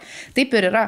Bet čia realiai čia tokia mani, mani, manifestacija. manifestacija. Čia tai ir yra, jo, tai ir yra. Čia, žinai, ir vienai par kitaip, kaip tu tai pavadinsi, Taip. kaip tu savo galvą nutik ir kam tu ją programuoji, projektuoji, tai va taip ir viskas dėliojasi. Tai tu esi labai puikus to pavyzdys. Mano labai daug išsipildė, vad su manifestacija, tai net jokingų istorijų yra, kur išsipildė visiškai nerealūs dalykai, absoliučiai nebūtų kaip to paaiškinti. O gali Kitaip. gal kokį nors pavyzdį, jeigu ne per daug slaptas? Ne, ne, neslaptas, tai jau viskas įvyko, bet kokiu mhm. atveju. Uh, kelis tokius turiu, kur man patys jokingiausi, tai uh, visiškai neturėjau Londone vienu metu pinigų. Ir skolindavau ten iš brolio nuomai, o valgydavau už vieną svarą tokį nemažą Mhm. makaronų pakelį, buvo galima kampinės nusipirkti ir juo taip ir misdavau. Ir kažkaip uh, uh, vat, pasirašiau, kad aš uždirbu ten tiek ir tiek tiksliai, kas ten buvo daugiau nei dvigubai, nei aš tuo metu uždirbdavau. Uh, mane kviečia, apskritai manęs niekur niekas nekvietė tuo metu, aš aš mane kviečia į užsienio keliones fotografuoti. Ir žinai, kur kas tave kviečia. Ta prasme, tu mergaitė neturi už ką nuomos susimokėti, tave kviečia kažkur. E, žodžiu, fast forward mane už mėnesio, už mėnesio pakvietė į tris keliones per mėnesį, dar buvo ketvirta, bet jinai jau dėl koronos nebeišsipildė. Išsiskraidino klientas į Ameriką, į Šveicariją ir į Prancūziją pafotkinti. Kur, Wow. ta prasme, tai sekundį, kai aš tai rašiau, nu čia buvo toliausiai nuo mano tos gyvenamos realybės. O, o tai įvyko už mėnesio, kur net nereikėjo laukti, tarsi čia ne penkių metų planas. Čia neįtikėtina, iš tikrųjų. Taip, visiškai, va taip apsivertė. Jau aš tevams skambinu su dar kažkokiu nauju geru pasiūlymu, kurį gavau. Tėtis sako, Jėzus Marija, sako, jau, aš jau ką nebežinau, ko iš tavęs tikėtis, jau žinai, ta prasme, ką, ką dar pasakysi. Nes pasiūlė ten e, draugė mane norėjo kartu pasimti, ją pakvietė į kruizą iš Miami į Bahamus su pasaulio didžiausiam influenceriam, ten kur mhm. milijonų milijonais turi siekėjų, nu va ten iki tokių va pasiūlymų, kur per, per mėnesį viskas apsivertė. Po to dar vienas buvo, uh, norėjau neturėjau jokio žalio supratimo, kiek kainuoja fotostudijos įranga, nes aš ją naudodavus, niekada negalvojau apie savo įsigijimą ir tada kažkaip sugalvojau, vat, rašiau tos savo tikslus, vat, e, įsigiju uh, fotostudijos įrangą pilną. Ta prasme, ten kelias lempas, galvoju, ką čia man gali kainuoti, porą tūkstančių ir čia susipirksiu tų lempų. Viena lempa kainuoja 4 tūkstančius. tai, nu, va, iš tos serijos. Tai, ir aš parašiau, kad turiu tą įrangą, aš visai užmirštu, ką būnu parašęs, nes rašau prieš naujus metus, tada ten kažkada gyvendama prisimenu, išsilankstau, mhm. pažiūriu. Ir aš visiškai netikėtai, nei aš skrolinu Facebooką, kas iš vis jį naudoja, kas jį paustina, aš nežinau. Aš skrolinu Facebooką, man išmeta kažkoks fotografas, va čia valstybė rengia konkursą, gali laimėti pinigų įrangai. Aš ten kažką paspaudžiu, kažką paskaitau, mhm. kažkur biški dalyvauju. Uh, prosukant visas detalės, aš turiu visą, laimėjau uh, konkursą, wow. laimėjau visą fotostudijos įrangą, kuri kainavo penkiaženklę sumą ir jinai nebuvo nedidelė. Mhm. Ir aš savo pinigų neišleidau, nes aš jų tiek neturėjau. Tai, Taip. tai, tai, tai aš, aš įsigijau fotografijos įrangą. Tai wow. Tai išsipildė. O pats jokingiausias, dėl ko visą laiką visiems dabar pabrėžiu, kad labai, labai, labai svarbu viską tiksliai rašyti. Tiksliai, tiksliai iki paskutinės detalės, kad nebūtų vietos nukrypimam. Mhm. Tai aš rašiau, kad keliaujant po Ameriką su manim susisiekė modelio agentūros, jiem labai patinka mano nuotraukos ir man pasiūlo su jais dirbti. Mhm. Aš turėjau omeny mano darytas nuotraukas. Taip. Su manim susisiekė modelio agentūra, man pasiūlė dirbti modeliu. Ir jie jie suprato mano nuotraukas ir aš galvoju, ne, ne, ne, ne, ne, ne, ne taip, ne taip aš norėjau, nes iš tikrųjų niekada net nebuvo tokia svajonės dirbti modeliu, mm -hmm. nes man tai atrodė, nu čia kaip svajot, būsiu dainininkė, žinai, nu tavasi, jo, gerai, bet truputį back to earth, žinai, bet dabar supratau, kad, nu nėra to back to earth. Viskas, ką tu savo susigalvoji, savo kažkokie limitai, čia ir yra tas tavo, žinai, atmušantis, kuris tave nusadina ant žemės, vietoj to, kad tu galvotum, kad net neskais the limit, nu, to prasme, mhm. žinai, nėra tų limitų iš vis, tu gali galvoti labiausiai, kur iš tavęs žmonės juoksi susijėmė už pilvo, kai tu jiem pasakysi, ką tu čia susigalvoji, žinai. Mhm. Tai, nu, aš matau, kad tikrai, sakau, kai aš pavardinu, ten žmonėm kyla šypsena, ten aš jau net, net, net, net nepradėsiu, bet, mhm. bet jo. O kas, tarsi, man tai nuo to neskauda apie tai svajoti ir galų galėtų tai išsipildo. Man dar vat, patinka, kai klausia, kaip sa įsivaizduoju už penkių metų, aš niekada net nebandau įsivaizduoti, nes tai, kas iš tikrųjų vyks už penkių metų, aš net šiai sekundį neturiu fantazijos susigalvoti tokių didelių dalykų, kurie iš tikrųjų galimai gali vykti taip. už penkių metų. Tiesiog nori nepasismulkinti, taip, kad nebūtų per taip, menka ta taip, taip, taip, taip, taip, taip. Wow. Nu tiesiog, man atrodo, aš nuo šiandien keičiu savo Instagramą. Laki gelminė glemžaitė. Laki gelminiukus. Čia motivacijos davėjai, tai wow. Labai. Ir aš pastebėjau apie tai, kai tu kalbėjai, vat, būtent šitą temą, kad netgi kai būna kažkoks sunkesnis truputį laikotarpis gyvenime, tu jame kažkaip neusibūni mintise savo, kad va jo. dabar man šitas tęsis labai ilgai arba bus tik dar blogiau. Visada net jeigu kažko, gyvenimas kažką blogesnio biški išmeta, žinai, kad tai yra laikina jo. ir aš praplauksiu pro šitą taip, taip, ir bus taip, gerai. Taip, aš sprendžiu iš karto. Man atrodo, kad ta problema yra e, tol, kol tu ją vos neignoruoji. Žinai, tada jis apsikabinus tave ir slenkas ir velkasi. Bet jeigu aš ją atsisuku, sakau, nu ateik čia, parodyk man, ką tu man paruošus ir jinai man tokia menka pasirodo tada. Mm. Tu žinai, kai tu įsigilini iš tikrųjų dėl kokio tu šūdo parinės, Taip. tada tu supranti, kad ką aš iš vis, tarsi man gaila laiko. Sakau, va, aš tokio biški paranoju, kad prabėgs mano dienas, aš net nebijau pasakyti, mane rytoj nušauto, aš nesigilėčiau vienos dienos savo gyvenimo. Nors ir, žinai, tarkim, jauna buvau, bet ten, mm. va, čia galvoju ateityje tą spėsiu, aną spėsiu, ką aš norėjau, aš jau spėju. Tai, tai... Aš manau, žinai, su tokiu požiūriu tu jau dabar esi nugyvenus ir patyrus tiek daug dalykų, kiek kiti žmonės ten per visą gyvenimą nepatyrė. Tai nebemiegokit. Tai, taip, pabuskit, pabuskit žmonės. Bet uh, Nu, man šiaip labai fainas yra ir artimas, aš labai visada irgi bandau manifestuoti ir kaip ten be pavadinsi, aš net savo pasvardus esu pasikeitus, kur tiesiog mano ten negaliu. Aš pats nepasakiau. Reikėjo keisti vėl. Žodžiu, kur tiesiog e, tokia pozityvi mintis mano pasvardas yra. Ir nuo to laiko, kai aš jį pasikeičiau visur, nes dėja mano visur beveik yra vienodas pasvardas, nes aš pamirštu, man atrodo, iš tikrųjų pradėjo labiau sektis. Bet čia gali būti ir sutapimas. Bet aišku, čia priklauso, žinai, nuo to ir, ir e, sakai, nebūna sutapimo, ne? Viskas, viskas priežastim. Tai va, pasikeiskite ir savo pasvardus į, į kokią Taip, kad ta mintis ta gera visai insuktųsi. Aš Taip. buvau tą savo svajonių planų sąrašėlį užsikabinus netgi spintui, kur tu iš tikrųjų, nu, kiekvieną kartą spintos viduje tu atidarai, mm. tu ne kiekvieną kartą eini skaityti, žinai, spintą atidaręs ant greit koinės ištrauk, pala, sustokit, taksas laukia, laukia, dabar aš prisiminsiu, ko aš iš tikrųjų trokštų gyvenime. Ne taip, žinai, bet tai, visų pirma, tavo akise kažkiek šmežuoja, tu kartais vis tiek perskaitai, žinai, kažkas užmato kambarį ateina pažvengia, perskaito garsiai, nu, ta prasme, tai bet kokia atveju kažkaip vis į tau sukasi. Tai Jo. ir, ir, ir tu kažkaip, žinai, Bet paduodi į visatą, žinai, taip, šitą taip. mintį. Tavo smegenys tai nežino, kas yra realybė, kas ne. Jeigu tu skaitai, aš turiu milijoną sąskaitų, tu, žinai, svarbu va tą nuotaiką teisingą Taip. susikurti ir, ir, ir va, čia apie tai ir yra manifestacija, kad tu realiai apžaidi savo smegenis, kad jos nesuvokia, kad realybė galbūt yra biški prastesnė, bet tu save va tai va nutyki, įkvėpi ir, ir, ir išspiri savo šikną. Bet to tau būna iš viso, e, nu gerai, tu sakai, kai būna problemos, tu iškart jas atsisuki, imi veikti ir darai, bet ar tau būna, tarkim, nes dabar, kai kalbam, atrodo, kad net nebūna, bet greičiausiai būna kažkokių sunkių emociškai akimirkų gyvenime, nu tarkim, nebūtinai dėl kažkokios priežasties, bet kad tu jautiesi labiau ten prislėgta dėl kažko, ar tu visą laiką turi tą dovaną, kad tiesiog į viską gali sugebė žiūrėti Jo. tiesiog tik su pozityvu. Nu, va, gerai vardinai akimirkų. Tai pastaruoju metu tik akimirkų, piu, piu, piu, a, nes, žinai, vis tiek kažkokie sunkus įvykiai, jie tave pa... Aha. Gerai. Jie tave kažkiek vis tiek, žinai, palaužia kažkokie sunkesni ir tu negali per penkias minutės, žinai, ten ateik čia problemą, žinai, tą savo visą užpildyti. Nu, Nu, tai vis tiek reikia tam tikrus dalykus ir išjausti, Taip. pilnai priklausomai nuo to dalyko masto. Tai tu E, verki. Būna. Ne, ne iš laimės, turiu menį. mane labai retai.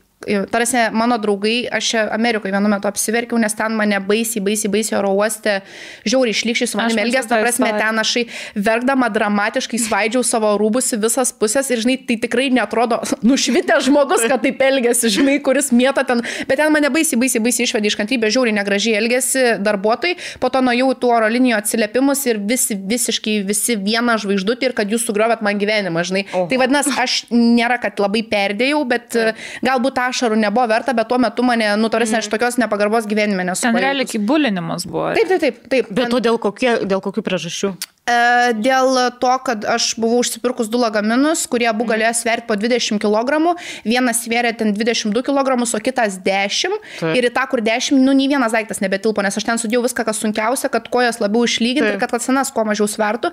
Ir jie mane visiškai, ta prasme, išsityčiojo, kad čia tu privalai perdėti tos 2 kg kažkur vat sugrūsti ir, ir, ir bet taip, nu, tok, nu, neįmanoma, čia nes čia atro- skamba jokingai, bet mhm. kokia ten šlikšti maniera buvo, tai e, sunku patikėti ir aš jiems sakau, nu, bet mes sakau, koks jums skirtumas, aš 8 kg bendroji sumoje turiu laisvus. Tai sakau, ką, ką, net ne 8. 8. Uh, Bandžiau irgi apskaičiuoti, ne, nepavyko. 8, 8. Tarkim, aštuoni. Jo, tai, tai va, ir jie sako, ne, čia toks įstatymas. Ir žodžiu, ir aš nukrovinėjau tos daiktus, vis nukraunu, nukraunu, pasveriu tą lagaminą, šimtų gramų per daug mm -hmm. svėrė, sakau, gal jau praleisit? Ne. Ir žinai, nu su tokia panieka, tokiu... Tokiu, ir šiaip viena mergaitė jau ruošęs praleisti, tada atėjo toks įsenis, kažkaip užmatė. Taip. Sako, palauk, palauk, sako, taigi jis įsveria čia va truputėlį per daug, tipo. Ir va tada prasidėjo tas toksai, kur grinai matos, tau nuo to neskauda, bet tu nori va specialiai, aš suprantu, kad ten pas juos ten tos visi polaisis, bet, nu, va dabar va dėl tų dviejų kilogramų būtų ten jį, žinai, susekė, kad čia jisai kažką praleido, ten iš darbo metė. Ir šalia manęs tada vyras stovi. Ir Jisai matė, ką aš ten dariau, aš ten su juo biškai kalbėjau, nes aš nepasitraukiau netrupučio nuo tų stalų, kad ten tą šau kelt, nepaėjau iš šono, nemačiau prasmės. Ir e, tas vyras, e, toks kitas irgi keleivis, e, atsisuko į mane, pamerkė akį, su pirštu paboksnuojo, jo lagaminas irgi svėrė daugiau ir jį tiesiog praleido, nieko nesakė. Hmm. Čia grinai buvo toksai Pasirinko Nežinau, kas čia buvo, bet konkrečiai pasirinko mane, tas labai sunervino ir ten, sakau, kaip kalbėjo, toks labai durna situacija ir aš ten biškiai apsižliumiau. Nu, tai. Ir e, įkėliau istoriją, ten apsižliumus, man ten draugai rašo, o dieve, brangus, ką tu padarė, sako, aš tavęs iš vis nesu matęs ten verkiančios, mm -hmm. žinai, ten, ten iš serijos su Bernu išsiskyrė ir tipo... Nu, ką iš tikrųjų žmonių žodžiai ir intencija bloga gali padaryti, žinai. nu, labai nesmagu buvo. Gali būti šudiniausia ten situacija, neturi pinigų ir panašiai, tu vis tiek tai tavęs taip nepravirkdys, kaip pravirkdys žmogus, kuris nori tau blogo ir žodžiai savo. Taip, kai tu jauties nieko nepadaręs, aš Taip. kaip tik ten dar išsipirkau ten tą brangesnį lagaminą, kad bendra suma didesnė svorio gautus, galvau, gal pražiūrės, kaip ir tikėjausi, kad gal ir nepražiūrės, ten mane draugas vežė, sako, eik, tu nekreips dėmesio, viskas ok bus. Aha, ten bliuzelės įstriukės kišenė po to. Nes, o nebuvo tas variantas, kur ant savęs rengėsi ten 50 rūbų. tingėjau biškai, tai veltis, aš galvau, kaip tik visą, visą laiką su Dovilė, visą kelionę kartuojam, blemba, čia tų daiktų tiek daug, čia noris jų kažkaip atsikratyti, nu va ir prisišnekėjom truputėlį, buvo proga atsikratyti, tai aš jas ir nepraleidau, aš ten labai dramatiškai viską išiukšlėdėžė ir po to jiem atsiliepimą parašiau, kad Kadangi esate tokie nelaimingi, galit nueiti tam ir tam oro uostį, iš užleidžias išsitraukti labai gerų veido priežas priemonių, išmečiau, galbūt bus jums vienintelis geras dalykas gyvenime nutikęs. Tiesiog tiem darbuotojams. Žinai, kur, nu, kur neįkit jūs kažkur, o, o sakau, bent kažkokį gal šviesų lietuvių. dovanėlė nuo manęs. Tai, matau, daug neturit šviesos gyvenime. Tai Wow. Toks jau buvo, buvo pykčio protrukis mm. didžiausias. Jo, o šiaip dėl tų vat, visų liūdnų akimirkų, sakau, kažkaip seniau tikrai buvo, šiaip buvau piktas e, žmogus, galbūt kažkiek Mhm. mokykloje, paauglys neišvelniausių. Truputį gal įsivaizdavau, kad uh, truputį be priežasties, bet uh, kad aš čia galiu nelabai ten skaityti su kitais, nu gal čia skamba blogiau negu iš tikrųjų buvo, aš tiesiog galbūt nebuvau švelniausia velė bandoje. Uh, ir dabar nesu iš švelniausių, kai reikia drebiu tiesiai šviesiai žmonėms į akis, bet mane vat, ir atsirenka tie žmonės, kurie tai vertina ir kurie supranta, kad čia tik yra geriau galtiniam rezultate, kad tau ne kažkokias nesąmonės kėdžia švelniai meluoja vos, ne kad iš šikna sulystų, o sako, kaip yra ir viskas. Tai, Tai, bet seniau, sakau, biški gal buvo ten mokyklai tamsesnių periodų visokių, mm. bet e, jau O kai... dėl ko? Nu, irgi jeigu gali. Ai, nu ten šeimoje tiesiog, mm -hmm. žinai, iš namų atsineši tą nuotaiką ir, Taip, taip. ir, ir e, tiesiog tėvai skiriasi tuo metu. Mm -hmm. Tai, Tai ta nuotaika nebuvo. Man mokykla buvo išsigelbėjimas, dėl to aš dabar labai gražiai apie ją atsiliepiu. Nes daug kas klausia, Dieve, aš einu iš proto nuo tos mokyklos, kada jin čia baigsis, o man ten kaip tik būdavo išsigelbėjimas. Nes mm -hmm. jeigu namuose nekokia nuotaika, tu nori ten atėjus e, tiesiog, e, nu ką žinau, aš ten juokaudavau su draugais mokytis, man Jo, patikdavo. Aš lygiai taip pat, žinok, Tai- jaučiausi. Man, Jo. mokykla irgi daugeliu atveju, ypatingai po pamokinės veiklos visokios, Jo. man buvo didžiulis įsigelbėjimas iš tikrųjų. Ne kiek pati mokykla, bet po pamokinės veiklos. Jo, mokykla ir turi draugai. savų ten. Jo, jo, jo, jo. Tai labai labai suprantu tave šitoj vietai. Ir atėjo tau kažkada net tas momentas, kad reikia truputį keisti mm, mąstymą, žinai, būti Jo. pozityvesniai, biški dirbti daugiau su savim. 13. 13 atėjo toks didelis, labai smarkus, nes buvau stovyklai su draugiam ir turėjau tokią vieną draugę visišką šviesulį, kur aš, aš apie ją galvodama girdžiu jos juoką savo ausise. Mm -hmm. Su ja beje buvom Amerikoje susitikę, jinai gyvena Čikagui ir visai, ką ją pateikiau kaip pavyzdį, kad e, kad e, vat, stovyklai vaikščiodavau paskui ją, jos būdavo vyresnės, tai aš ten tokia, žinai, kaip puodega prikibus.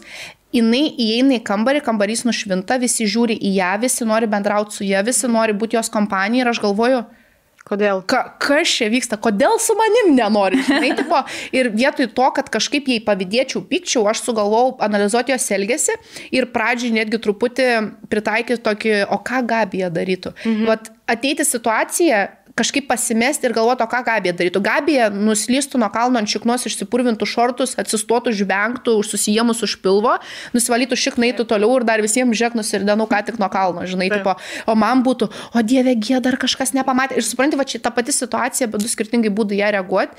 Ir aš tiesiog pradėjau truputį Gabijos pritaikydama gyvenimo modelį savo gyvenime.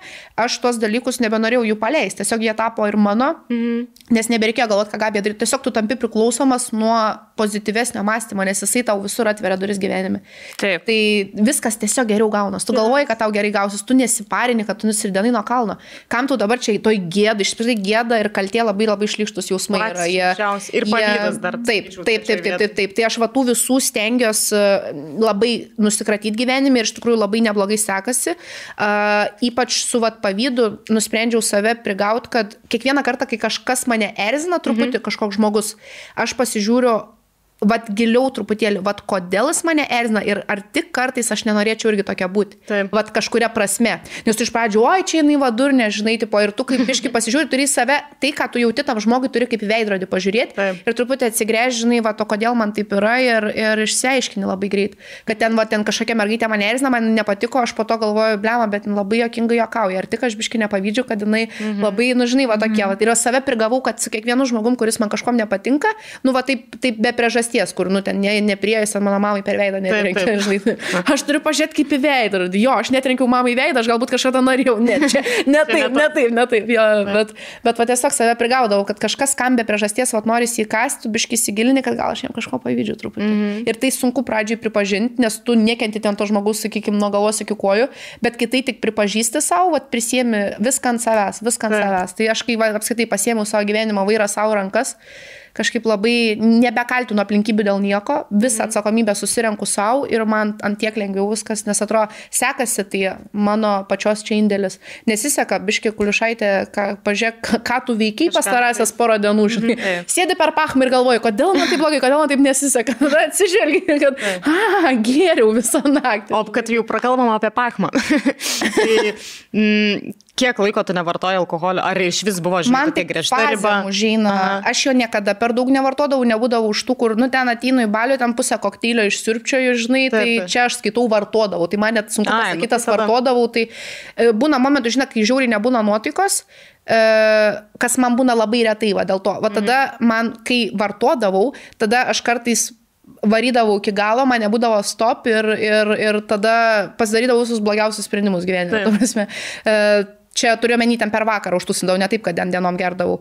Bet um, tik kai labai kažkas sugadindavo nuotaiką ir mane žiūri išgaudavo, čia dažniausiai tik tėvai mano gali tai padaryti, mm -hmm. tai uh, linkėjimai. Bet tarsi su tėvais mano žiūri geri santykiai, nenoriu, kad kažkaip netai nuskambėtų, bet taip. tik dėl to, kad tie santykiai tokie geri, dėl to jie ir gali taip skaudžiai užgauti. Nes jeigu mm -hmm. man truputį dzinbūtų ant jų, tai, uh, nu, tada ir man ten neimponuotų ten jų kažkokie pasakymai ar dar kažkas ir nelabai net reaguočiau. Tai va, tai būdavo tokie, va, mano vieninteliai ištusinimai, kai žiauriai kažkas mane įskaudindavo. O šiaip sakau, va, ten labai taip nelabai kaip gerdavau ir aš galvodavau, tai ką man tada iš vis to reikia, jeigu man nei čia labai patinka, nei aš mm, nebegaliu funkcionuoti, nei išgerus, tikrai taip nėra ir tiesiog aš nusprendžiau, dar mano sporto treneris pasakė, kad su kiekvienu tavo to durnesniu sprendimu mūsų rezultatai ten ir panašiai, kažkokia tavo geresnė savijauta nusikelia ten keliom dienom, o kartais netgi dar ir ilgiau. Savaitėm. Jo, tai kam tau to reikia? Nu, vad kam tiesiog ir apskritai, vad miego režimą bandžiau susitvarkyti dienom, nepradėsiu gerti. Taip. Mano tas laikas vakarinis iškrito, nebėra kada, nebėra kada gerti, aš tiesiog nebespėjau, žinai. Tai, tai va, ir kažkaip čia nebuvo kažkokio, žinai. Atrodo pavyzdys, žinai, kaip Jo. tiesiog ga- galėt žiauriai gerai leisti laiką gyvenime ir be to. Šiandien pas mus svečiuojasi mūsų draugai Tele2 ir šį kartą jie turi labai gerą pasiūlymą Samsung laikrodžiams. Tai Samsung Galaxy Watch 5, e, 5 Pro, žinau ir 4, žodžiu dabar labai labai geromis kainomis. Mes puošiamės šitais laikrodžiais, mano toks gal sakyčiau vyriškesnis variantas. Nu, aš sakyčiau, mano vyriškesnis gal Bet variantas. man koks gražus. Bet šiaip labai gražus, Wow. jo. Tai šitas yra 5 Pro. Pro. Taip, 5 Pro. O dabar trumpai papasakosim apie e, vieno numerio paslaugą arba planą laikrodžiui, kas tai yra. Ši paslauga susiję jūsų telefoną kartu su išmaniuoju laikrodžiu ir suteikia galimybę tiek skambinti, tiek priimti skambučius, rašyti žinutės, priimti žinutės ir naršyti internete bei klausyti muzikos internete. Ir stebėti savo fizinį aktyvumą ir viską e, abiejose įrenginiuose tuo pačiu metu. O tai reiškia iš tikrųjų, kad e, ši paslauga veikia net ir kai jūsų telefonas yra toli nuo išmaniojo laikrodžio. Ir kai toli, tai turime omeny net kitą miestą. Jūs, pavyzdžiui, galite palikti savo telefoną Vilniuje ir tik su laikrodžiu į Kauną išvaryti gastrolių ir jūs galėsite ir atsiliepti, nepraleisti svarbių skambučių ir naršyti, ir pranešimus rašyti, žodžiu, viską daryti ir turėsite visą laiką laisvas rankas. Tai tikrai labai patogu. Nes yra labai daug situacijų, kur to telefono net nesinori nešti. Taip, pavyzdžiui, koko vedžiojant naktį. Nu, Taip, taip, taip. taip. Nebent- Laikrodis labai patogu. Ir beje, laikrodis aš pastebėjau, kad yra labai gera apsaugos priemonė, nes iš karto galite skambinti ir pagalbos numeriams, jeigu neduok dievė kažkas atsitiktų, arba atsirastumėte tokiai vietoj, a, kur telefono palikot, arba jūs užpuolė kažkas ir norit greitai suvesti pagalbos numerį. Žodžiu, sakyčiau, Arba jeigu šitas- pavogė tavo mobilų telefoną ir tu skaitai savo ir sakai, atiduok mano telefoną. Tai yra tikrai labai gera apsaugos priemonė. Iš tikrųjų. Aš dabar taip pagalvojau. Tai va, tai pasinaudokit Tele2 pasiūlymu, ypatingos kainos, ypatingi pasiūlymai ir įsigykit. Išmanieji laikrodžiai iš tikrųjų labai dabar vertinga ir dovana tiek savo, tiek artimajam ir tikrai reikalingas daiktas. Dar grįžtant va čia prie to viso pozityvumo ir perėjimo viską per save, aš e, pastebėjau tą tendenciją, aš irgi dabar stengiuosi, kai tu e, leidi šviesą į aplinką, aš pastebėjau, yra tokių atvejų, kur žmonės net nesupranta, kas vyksta ir, Labai, ir jie būna labai. pikti viduje ir kai tu su jais gražiai bendrauji, jie tokie, net Taip, kiek ten būt kindness yra, atrodo, taip, jo, jo, jo. taip, taip, Man buvo taip. tokia situacija su kaimynu. Nežinau, vėl eilinį kartą aprėkė, mes ten stovėm su kaimynė ir e, mes kai grįžtam iš pasivaikščiojimo su šuniuku ir jie turi lygiai tos pačios vyslės šuniuką irgi panašaus amžiaus ir jos susitiko kieme ir mes e, leidom jom truputį pabėgioti kelias minutės. Aišku, atvarė kaimynas ir jis pradėjo rėkti ant mūsų, kaip jūs čia kieme paleido šunis čia primižalios. Ir toks piktas, piktas. Wow, o ką šiaip su šuns myžalu daryti? Ten, ta prasme, kad ir tu vesi savo šunį, žinai, iš kiemo. Taip. Kiek aš esu mačius, nes jie irgi turi savo šunį. Nu, tu ne, negali už šunį nuspręsti, kada jis norės nusisisioti ir jų šuo yra kieme Taip, nusisisioti. nečiupsi nuo žemės, ne. Taip, taip, taip, kad ir tu jį vedi, net nesi paleidęs. Nu, bet anyway. Ir jis buvo toks piktas ir aš matau tą visą tokį pyktį ir aš to ją sakau, taigi mes kaimynai, gyvenkim draugiškai, o iš čia taip pyksta. Jo. ne pasaulio pabaiga, kad jo šį kelias minutės palakstys ir aš matau jau ten viduj konkuliuoja kažkas Jo. ir galvoja, kad jis, aš irgi jį aprieksiu, žinai, nes taip dažniausiai būna, jeigu turi Taip, tą... taip, ir tada jau užsivedi, nes Jo, tu jo. ping-pongą, tu gauni tą atsaką. Taip, o čia jis taip, taip. tave paservavo, tu pagavai kamoliuką ir jam šypsais, žinai, ir jam nebėra to vietos atsakymų. Ir čia man buvo vienas iš tų pavyzdžių, tas pats kaip eini į su- supermarketą, ne? Matai ten, pavyzdžiui, jau ten užsiknysę tos e, pardavėjos, žinai, konsultantės arba šiaip. Ir piktos, ir tikrai Jo. pačios nesisveikina, nes žinau, kad labai ten ir šventinis laikotarpis daug davo ir Sudėtingas, taip, panašiai. taip, nu, taip, taip, nu, taip. žinai.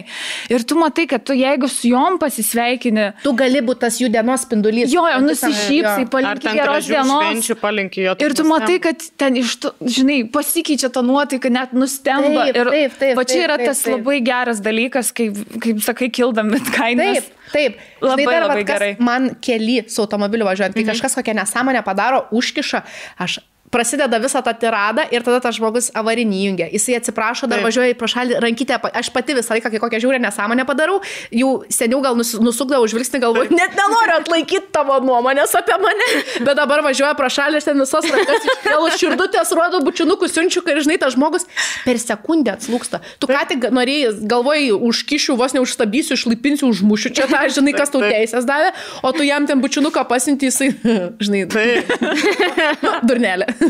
Tai ir viskas. Ir toksai, sakau, vat, nu, užgesini visą tą visą gaisrą su vienu paprasčiausiu šipsenėlę, laba diena, geros dienos, žinai. Mm. Nes aš pastebėjau, pas mus lietuviai labai išdidus yra, žinai. Ir jau jeigu vat, būna tas toks intencija, kad ten kažkoks piktis atsiranda, kažkas kažką ten užmeta, kitas tikrai nenusileis ir Taip, gal taip, kažką taip. šaus. Kaip ir aš čia anksčiau dabar? tokia būdavau Jo. ir aš galvoju. Nes tu galvoji, kad tu pralaimi tą kovą, tu galvoji, kad Taip. tu pralaimi patylėdamas, o iš tikrųjų, žinai, ne veltui tas daug durnių kelia, nu čia net ne apie durnius ir ne apie kelią, bet e, iš to, kad tu, tu iš tikrųjų laimi, va, nusišypsojęs, neišvaistęs energijos, mm -hmm. neišsitaškęs, žinai, ne.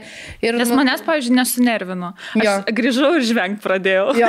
Man tai papasakojau. Labai gerai, Dautar, kad jeigu vat aš išėjo- būčiau jo susipykus, tai mane būtų sunervinę. Ir dar pusę dienos būčiau- taip, jo, šiukšlę. O jis to ir siekia, jis nori tavo energiją tiesiog gauti mainais, e, kad ir kitokią, bet, nu, tiesiog. Jo, Taip, tai taip, čia būdamas uh, kind, būdamas mandagus Visada laimėsi. ir su šypsena tu ir savo padėsi ir tam turbūt kitam. Bet šiaip palaukit, aš turiu šitą temą tokį truputėlį inkliuzą. E, Ar jūs galvojat, kad tikrai niekada nereikia už save pastovėti ir e, jeigu tave siunčia nahui, atsiprašau, tai ir pats pasinti atgal? E, bet už save stovėti tu gali, na, nesiūsdamas. Mhm. Tu gali labai ačiū už tavo nuomonę, žinai, tai taip. nakui. Kas tau nutiko, vat, kodėl tu šiandien kažkas tau gal atsitiko, gal tu kažkaip padėti, supranti, tu stovi už save, tu esi ne už save nepastovėjęs, kai tau tas žmogus, tarkim, ten liepia kažką padaryti, ar ten kažkaip tave nori paturėti kažkokiu kampu, žinai, ir jis tave va dar ir pasiunčia, ir tu nuleidęs galvą ir eini, žinai. O bet tu gali visai ką sureaguoti, aš labai atsiprašau, aš tavim tikrai nesutinku, mes galim šį kartą sutikti ties tuo, kad nesutinkam ir, Taip, nu ir geros tau blėt dienos. Taip. Šiaip aš manau, kad ten, kur nėra prasmės tiesiog kovoti su save, žinai. Bet kada- bet žinai, ir eikvoti savo energiją, tu Eikvoti matai energijos tą. niekada nėra prasmės. Jo, Tarsi jo. tu gali juos neįkvodamas laimėti bet kurį, Na žinai. nu, taip, ir tą- tu gali, aišku, tą- nesutikti tiesiog. Bet čia, žinai, mes čia kalbam kažką, aš nenoriu kažkokią pasirodyti, čia utopija, kad, žinai, ten man nebūna, kad aš, aš labai agresyvi, aš lipau ką tik iš mašinos vidury gatvės sustojus su vyru, kuris mano mamą žertavį išvadino, galvoju, eisiu jį užmušti tiesiog. Mm -hmm. nu, nu ką dabar, parking dabar aš tave užmušiu, žinai, tipo, tai, tai aš turiu šiaip su agresija, aš labai labai labai agresyvi, tipo, man, mm -hmm. žinau, kad yra ten dru- net draugai prisibijo. Nes... Geras, čia tokie Bet, du e, įdomus e, Jo, jo, jo, bet aš stengiuosi labai su to valdytis. Man ten sudarė dabar tokį kalendorių šių metų, tipo man specifiškai ir ten parašyta, kad vat, mažinta agresija. Man toksai aš kur čia per kalendorių specifinis mane jau domina. E, tokia mergaitė Viktorija Kas Instagram'e mhm. vadinasi, jinai pagal tavo ten duomenis sudaro būtent tau kalendorių, kada ten tau yra sėkmingesnės dienos metuose, kada geriau priimti kažkokius sprendimus, va būtent apie tavo metus ir man va specifiškai aš žiauriai 22 metais stengiausi spręsti savo moteriškumo stygių, nes aš visą laiką galvodavau, kad aš turiu būti tokia kaip tankas, eiti per mhm. gyvenimą ir jeigu reikės išdaužyti snukius ir dažnai viską pasiekti, ką man reikia ir man labai daug man agresijos. Aš ta prasme, ten yra ir truputį tai prasiveržia, kur net nu, nebeįmanoma savęs pateisinti, žinai. Tai gal tu šiaip kaip asmenybė ir dėl gyvenimo savo kovotoje tokia esi. Taip, To. aš tokia, vat, kaip tankas turiu atstovėti, va čia ir susijęs su to vienišumu, kad, ta prasme, man niekieno nereikia, man jūsų pagalbos nereikia, aš viską pati moku. Tu man, žinai, e, panašiai esi, jeigu reiktų dabar gyvūną tau priskirti, aš tau liūtę priskirti. Tikrai. Kažkoks. tai, tai va. Čia pantera sėdi. Aha, turi tą. Kare. Ir paverė. Panteriškumo. Tu mūsų kiškutis. O, kaip kiškis. Na, žodžiu. Teskite, nutraukiu dėl to metų kalendoriaus, kad tau sudarė. Jo, ir aš kažkaip labai stengiuosi ties savo to moteriškumu padirbėti, kad mhm. tai, kad tu viską gali pati, dar nereiškia, Kad kad, kad tu turi. turi rėkti visiems, kad aš čia galiu pati ir man niekieno nereikia ir ten, žinai, visą sulinkus, apsižliumbus daryti viską pati ir Taip. kad nieko blogo nėra paprašyti pagalbos, nieko blogo yra kažko nežinot. Man žiaurus buvo nuo vaikystės kompleksas kažko nežinot ir suklyst, mhm. bet tarsi iki tiek, kad dailės mokykloje aš ten pieždama, jeigu mokytojas eidavo vidury piešimo proceso, pažiūrėti, kaip sekasi ir pasakyti truputį komentarų, kaip padėti, aš atsiguldavau ant savo stalo ir sakydavau, nu kaip praeisit, praneškit, nes aš nieko nedarysiu ir nerodysiu. Tipo. Mhm. Nes man gaut kažkokios kritikos, va sužinot, kad kažką galbūt biškinę taip darau, žiauriai nemokėdavau priimti. Tai va ties to labai dirbu ir va ties savo moteriškumu ir va ties to, kad nereikia man būti agresija, tankų ir apskritai, žinai, sako, e, jeigu tu šalia vyro atsiskleidžia tavo tas va tas e, žvėris, ne tas vyras, tu prie jo kaip tik turi galėti atsiskleisti tą švel, švelniai tavo pusę ir galėti atsipalaiduoti, žinai, ir panašiai. Tai aš va truputį į tai atsigrėžiau savo gyvenime, nes aš tiesiog supratau, kad aš konkrečiai myliu moteris, kurios pas mane ateina, aš kurias fotkinu, aš jas dievinu, aš ten keliais vaikštau ne dėl to, kad man reikia iš apačios nufotkinti, o šiaip man jos tipo wow, žinai. Bet aš pagavau, kad bendras požiūris į moteris mano yra kažkoks truputėlį menkinantis galvoj. Mhm. ir aš va tą visus metus žiauriai sprendžiau. Į tą moteriškumą, kodėl taip, taip, taip, taip, taip, kad man vyrai atrodydavo tipo cool, o moteris, nu jos tokios tipo pačios kažko nesugeba ir panašiai. Ir va apturėjau tokių reikšmingų ir pokalbių, ir terapijų, ir hipnoterapijų. Ir va tiesiog suvokiau, kad tai, kad tu kažko pati nedarai, visų pirma, dar nereiškia, kad tu nesugebi ir antra, tikrai nereiškia, kad durnelė. Kaip tik tu esi durnelė, jeigu pati eini lenki nugarą, tu, mm -hmm. tu stovėk šipsokis, klapsė, kakytėm ir leis tam kitam padaryti, nuo to tu nedurnesnė, nuo to tu, Aišku, tu, tu kaip tik labiau žinai. Ir vat man vat tą labai, vat, šiais metais, tai galbūt tik praeitais suvokiau. Tai. Geras, Toks bet aš pastebėjau, tu tokia palinkus esi į tos ir, ir kalendoriai, hipnoterapija, biškį žiūrėk, kūno kalbos specialistė man labai Jo. mūsų Man naujas. abi domina šitie dalykai irgi. Nu, tiesiog aš jau. Jo, mano, nu, čia naujas kablys. O užsiminėjai apie fotografiją ir e, tavo istorija nuo kada prasidėjo, kada pradėjai fotkinti? Dešimties. Dešimties. Aš kažkokia biškiai anksčiau viską. Čia tiesiog sėdi. Atradau. Wunderkindė. O šiaip e, žinojai vat, nuo to amžiaus, kad vat, aš noriu visą laiką būti fotografė, ar tiesiog vėliau atėjo? Aš žinojau, kad aš visą laiką fotkinsiu, uh -huh. bet aš negalvojau, kad aš iš to gyvensiu. Nes iš aplinkos visą laiką buvo toksai, kad čia nerimta, čia nerimta, čia tu iš to nepragyvensi, tu iš meno nepragyvensi. Ir net kai jau neblogai gyvenau iš to, man vis tiek dar buvau nei karto neišlemenus, kad fotografija tai mano amatas, tai mano darbas. Mane vienas žmogus, kuris irgi va ten tos dalykus pasinėręs, mane pasisodino ten, išgėrėm vinelio naktį, dabar tu man garsiai pasakyk, kad tu esi fotografė. Ir aš tokia, mane laužo, net atrodo, aš mhm. gyvenime nebūtų tai pasakius, nes ten kiti sakydavo, tai tu čia dirbi fotografė. Ne, čia mano hobis. Taip. Tik dėl to, kad buvo iš aplinkos tas toksai truputį įtikinimas, kad, nu, čia ir, čia ir te gali būti hobiu, kad tai nebus rimta. Ir tiesiog, va, kai savo pripažinau, supratau, kad nu, man nebereikia klausyti kitų komentarų ir nuomonių, nes aš čia dėl savęs darau, aš tai nuoširdžiai darau, man tai labai patinka daryti. Ir, ir labai sekasi. Koks skirtumas, jeigu tai, tavras ne, atneša pinigų valio, žinai, nu, tai kai, kodėl aš negaliu to į tai rimtai pažiūrėti. Tai tu galų galę susigalvo koinės spalvinti kraidelėm. Jeigu tu būsi pats geriausias ir tu visus užkriesi, kaip tu čia kietai su tokia įstra koinės spalvinsi kraidelėm, mm. tu ir iš to gyvensi. Visiškai. Visiškai. Tu susigalvok visišką nesąmonę ir tu gali iš to gyventi, jeigu tu pats tuo taip tikėsi, kad tu sugebėsi net kitus užkrėsti. Mhm. Tai, Ir kokie tavo planai dabar ateityje su fotogra fotografija? Tai vad kažkaip pereitam to, kad man nebereiktų iš to mokėti nuomos ir kad tai uh, daryčiau vien tik savo malonumui. Mm. Galėčiau tai daryti moterim, kurios, kuriuom to reikia, o ne kurios tai įperka. Tai, nu, reikia, aš, aš manau, visom, nes kaip pas mane išeina su kokiu švitėsio akise, kur man rašo žinutės, čia buvo geriausias įvykis mano gyvenime, ta prasme, čia pakeitė mano gyvenimą, čia aš visai kitom akim žiūriu, man dabar nebegėda tas, man nebegėda tas. Ir kur matosi grinai pa žmogų pokytis, kur aš gal net nesuvokiu to masto, kaip kitas mhm. pasijaučia. Ir man, kai parašo tas žinutės, net seniau užgazino, galvojo, dieve, ar čia apie mane ir apie tai, ką aš padariau.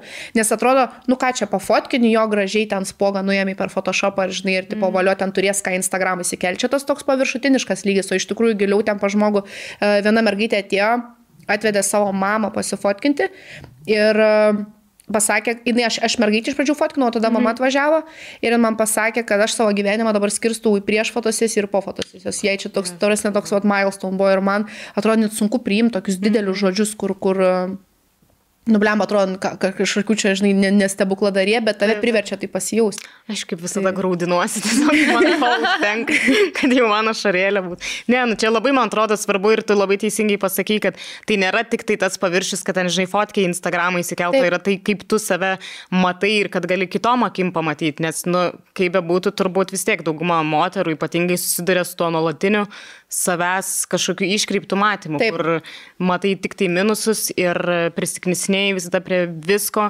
ir labai... O čia tave atskina visą, tu taip. paskiri laiko savo, dėmesio savo. Taip. Aš ten čia realiai... Realiai terapija. Taip, taip, taip, taip, taip, aš ten ardaus ant grindų, o dieve, kaip tu čia žinai atrodai, nes ne, aš nebefiltruoju, kas išeina iš mano galvos taip. į aplinką ir viskas, ką galvoju, tą ir sakau. Ir kiti mhm. žmonės net galvoja, kad aš ten, sako, kur tu taip išmokai komplimentus sakyti. Sakau, ta prasme išmokau. Sakau, jeigu aš būčiau to mokinusis, tu taip nesijaustum. Nes tu jaustum, kad čia yra kažkoks, e, va taip reikia, žinai, va taip perskaičiau vos ne ir dabar aš tai pritaikysiu Taip. praktikoje. Arba tai yra nuoširdo, arba tu geriau nedaryk to iš vis, žinai. Nes žmogus mm. pajaus, kad tu jam, e, nu jo, gražiai tu čia. labai gražiai, tobulai. Labai seksuali. Labai tikrai tai išversi. Ypatingai visoms moteriams to reikėtų, net aš užsimaniau fotosesijos pas tave. Gerai, pakalbėsim po podcast'o. o šiaip ypatingai, jeigu vat, pasitikėjimas savimi sviruoja, čia labai puikus priminimas kas tu esi, Taip. kokia tu nuostabi moteris esi ir kokį vidinį žvėrį viduje. Taip, ir kiekvienai galim jį išlaisvinti, kad Taip. ir kokia, žinai, ateina, matosi kartais, žinai, nu nori tą petį iškišti, aš niekada, niekada nepušinu, nes man, mano didž, viena didžiausių fobijų, tai kad man kažkada pasakytų, kad aš čia vos nepri, nu, priverčiau, žinai, -hmm. ir taip jau kartais užmeta, o tu fotki neapsirengusios, ir aš galvoju, jo, bet aš jų nenurengiu pati, žinai, ir, ir vat, nesinorėtų, kad kažkas galvotų, kad aš ten išrenginėjau, bet tiesiog vadinasi taip gerai jaučiasi stengiasi, kad nebaisu ir tą petį iškišti. Nes kad kiekviena ten nori, kad ir asmeniniam albumė nereikia ten visur viešinti, žinant, Facebook'e save ant coverio užsidėti. Po. Tai užtenka ir namie per visą sieną pasikalbėti. tai jau tikrai. Nereikia čia dramatizuoti labai. Tai... Ant patalnės atsiprinti. Žinai, skėti norėjau su savo veidu pasidaryti. Šiaip labai gerai idėja. Nes, toks, žinai, pakankamai lempinis daiktas, kad dar nebaisiai atrodytų. O šiaip matai save Lietuvoje ateityje gyvenant? Ar, ar nežinai, kur tave pasaulis Ai, kažkaip galvojau apie tą Ameriką, vis tiek galimybės ten, tarkim, užsakymai didesni, kažkokie mm. didesni žmonės, tavasi net ne dėl pinigų ar kažko, bet aš tai vis matau, tu, tu manifestuoji Rianą. Rianą tai aš pagausiu. Jinai, pagausiu. jinai gali bėgti, bet jinai nebėgs taip greitai, pačiam greit gaudysi. Tai uh, Jo, aš manau, kad aš im, taip realistiškai įmerksiu koją į užsienio vandenis, bet e, tikrai nespjaunu ir į Lietuvą, ta prasme, jinai mane ir, ir užaugino, ir mylėjo, ir taip toliau, ir aš tikrai čia nieko nespjaudau, bet vien dėl kaip menininko galimybių ir e, kažkokių siekių realizavimo aš privalau momentais pakeisti, nes čia Lietuvoje prie to paties beržo, aš jau vien dėl to vestuvių nebefotografuoju, mhm. nes lokacijos yra labai apibrieštos, tu nebesugalvosi kažko naujo, kažko grand, Taip. Beje, žinau vieną lokaciją dar neišnaudota Lietuvoje, kurios Nesakyk. pati penkis metus nesakysiu, manęs su šautuvu, mane greičiau nušautų, nei aš ją išduočiau. Uh, yra, žodžiu, viena lokacija, kurią pasiklydus atradau netyčia. Mhm. Ir penki metai, kaip aš morališkai ruošiuosi ten padaryti fotosesiją, bet aš o pagalvojau. Už rezerv... pažadėjus tą lokaciją? Ne, bet aš žinau, kad toj lokacijai privalo būti seksi mergina su kokia nors man žiauriai patinkančia seksi mašina, bet aš dabar pagaliau susigalvojau, kokios aš pati noriu mašinos ir ją konstruosios darysios, tai aš manau, kad aš jos taip ir neišnaudojau, todėl kad aš būsiu ta mergina. Aš norėjau tą. Ir mane ten pačią fotkins, tai va aš galvoju, kad galbūt... aš ten ir įgyvendinsiu. Jėga. Tai va. Wow. Tu taigi automobilių fane labai didžiulė. Labai didžiulė. Aš, mano, žinok, mano pirma mintis atsikėlus yra apie automobilius ir paskutinė užmiegant. Wow. Iš kur šitą meilę atsirado? Iš tėčio. Iš tėčio. jo.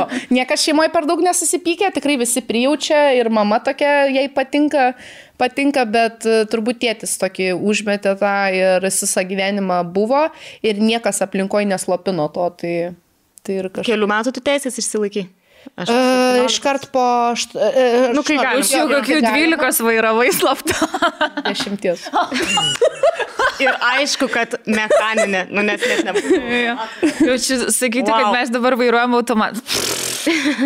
Ne, ne, viskas sakė, aš pati kasdienybė, tai su automatu, žinai, važinėjau mieste, ten apsimest, kad tu čia kažką, tarp kitko labai jokinga, Amerikoje ant tiek nėra mechanų, kad ten mm. jeigu mergina įsikelia video, kur jinai tiesiog vairuoja mechaną ir tai visi, wow, that's so hot kas tau čia hot, čia Lietuvoje, ten bet kuri močiutė, žinai, Taip. ten tą svirtelę minko ir tipo, jo, Amerikai kažkaip, kai niekas nevairuoja, toks čia ekskluzyvas. Geras. O, geras šitas pointas, reiškia, Amerikai galėsi vairuoti. Išsinuomot mašiną. Jo, ten viskas, viskas automatai. O aš Amerikai galėsiu pasidaryti video, kaip mechanikė vairuoju. jo, jo, ir žinai, ten visi tave ant rankų. Va, dabar turėsiu naują tikslą gyvenime. o šiaip dalyvauju kokiuose ten driftuose ar lenktynėse, ar dar nėra toks O čia gatvėje, kai išvažiuoju su savo mašina, skaitos. skaitos. Bet teisėjai. Ai, tai tu čia tuos ratus, kaip ir naktį, aš girdžiu ypatingai vasarą po 12 valandos. Ne, mano, mano kibiro nelabai, mano kibiro dar nelabai išgirstum, bet, e, nu, žodžiu, aš taip dabar gyvenu tą savo svajonių mašiną, nes pagaliau sugalvojau, ko noriu. O ko? Visą laiką... Mm, žodžiu, boomeris, kur buvo, e, tai va to boomerio seno apie 2000 metus savo mhm. bendramžio. E, tai yra BMW, mes kalbame. Jo, BMW, BMW 38-7 klasės ir jisai jau limuzinas. Tos čiornai boomer, kur buvo čiornai, bet jisai pas mane bus ne čiornai, jisai Aha. bus labai labai labai specifinės spalvos. Aš nusižiūrėjau nuo tokio vaikinuko, kad noriu ko neidentiškos, tai. truputį kai ką biškai geriau darysiu ir žodžiu, nu, nu, bus baisu. O pasakysi, Tik labai svarbu ar, ar, ar aš jums parodysiu. Gerai, greitai padarom. E, Bet visi atsisuks. Predictionus maždaug kokia spalva bus. Tiesiog... Aš sakyčiau rožinę, kažkas į rožinę pusę. Aš e, sakyčiau e, žalę tokią keistą e, kislotną, kaip tai vadinasi. Kažkur čia pas mane rusiškas žodynas lenda mane cancelins. Atsiprašau, aš net nekal. Markerinė žalė. Bet taip okay, turbūt okay. bus ne. Čia gal, čia kai Lamborghini turėsiu. Mm -hmm. Na nu, gerai, labai labai įdomu. Bet vis tiek visi atsisuks jau, kai vairuosi tą automobilį. Na, nu, aš bijau, kad jo, biški gal net nenorėsiu, kad tiek atsisuktų, bet aš seniau ant savo visiško, visiško kibiro turėjau vardintus numerius loft. Tai irgi labai daug kas atsisukdavo, ten iš manęs ten bairius, mymus darydavo internete, kaip tu gali slyvos nemylėti. Ir ten mano mašina ten kažkaip labai baisiai priparkuota, tarasi ten nufotkina, žinai, ir, ir tipo, žinau, žvengia iš manęs, žinau, kad ten pažvengdavo, bet, nu, ten ten dovana buvo tie numeriai man. E, Kokia tai, gera dovana. Tai jo, jo, jo, buvo cute. Žinai, nes nu, numeriai už mašiną brangesni. Tai. Iš tos serijos, žinai. Tai. Bet aš manau, kad tik ant tokių ir gali būti. Ant tokių vidutiniškų kartais kvailai atrodo, ant žiauriai gerų, nu kaip ir visai jo logiška, nes čia jau visi pontai turi, visi, visas varnelės sudėtos. O va ant tokių kibirų, kur numeriai brangesni. Jo, jo, jo, žinai, tai visai, nu bent jau jokinga. Tu netrodai kaip šiaip e, kažkoks, jo, labai jau, kur čia bandai visą įvaizdį visais įmanomais būdais. Tai... Bet man originalūs vardiniai numeriai, aš e, vi- visiškai, ta prasme, I, I'm okay with that. Mm. Kažkokius labai mačiau day off, labai geri numeriai ant tokios senovinės, vintažinės kabriko liktais ir tokie jaunimėlis važiavo ir man tas day off taip rezonavo su tą mašiną, tarsi atrodo, mm. wow, kaip tinka, Tobulas kad jūs match. tokie atsipūtę, jums dabar day off, jūs vos nežinai, čia kai sako, čia su tą mašiną tik savaitgaliais ten į mm. bažnyčią močiutę, tai, tai va jie tik tai per savo day off, žinai, va palakstyti yeah, su draugais. išsitraukia. Šiaip įsivaizduoju, Amerikoje tu ten turėjai tiek grožių prisižiūrėti. O dieve, man ten. Tai va, va dėl to aš taip išprotėjau, man galutinai man visą gyvenimą mašinas buvo, bet aš galvoju, dabar jau man laikas kažką su to imtis ir kažką daryti ir, ir, ir jeigu kažkam kils kažkokių idėjų, tai rašykit Kas, kas, kas norit mašiną padovanoti. Atsilieps, oi, paimčiau. Ir jis sudalyvaus fotosesijai paslaptingai vietai. Dar nėra niekas Lietuvoje fotkinis. jo. Aš šiaip žiūriu. Aš tikiuosi, jos dar nenugriovė tos vietos, nes penkis Mes išsiaiškinom, kad tai yra pastatas kažkoks. Nes aš. Tai statinys. Statinys. Statinys. Jo, jo, tai va. Tai ką, Greta, ačiū tau, kad aplankėjai mus. Čia buvo nuostabus pokalbis, aš labai daug pozityvo ir motivacijos tikrai savo prisikaupiau ir Labai manau gerai. žiūrovai lygiai taip Taip. pat. Kad tik to ir išsinešti, žinai, kad... kad... Wow, tu nuostabi esi. Labai smagu, kad atėjai. Labai ačiū, kad pasidalinai tokiu e, šviežio ozi, oro gūsiu su mūsų žiūrovais. Mes turim tau dar dovanų. Tai mūsų šios laidos rėmėjas ir draugas Biosil, e, kad to pozityvo būtų dar Ačiū daugiau ir tavo odoje, plaukose Yes. ir nagose. Mes plaukai tai šiaip fantastiški. Ai, jinai visa fantastiška, ką čia ir bešnekė. Ačiū labai, mergaitės, labai mėla.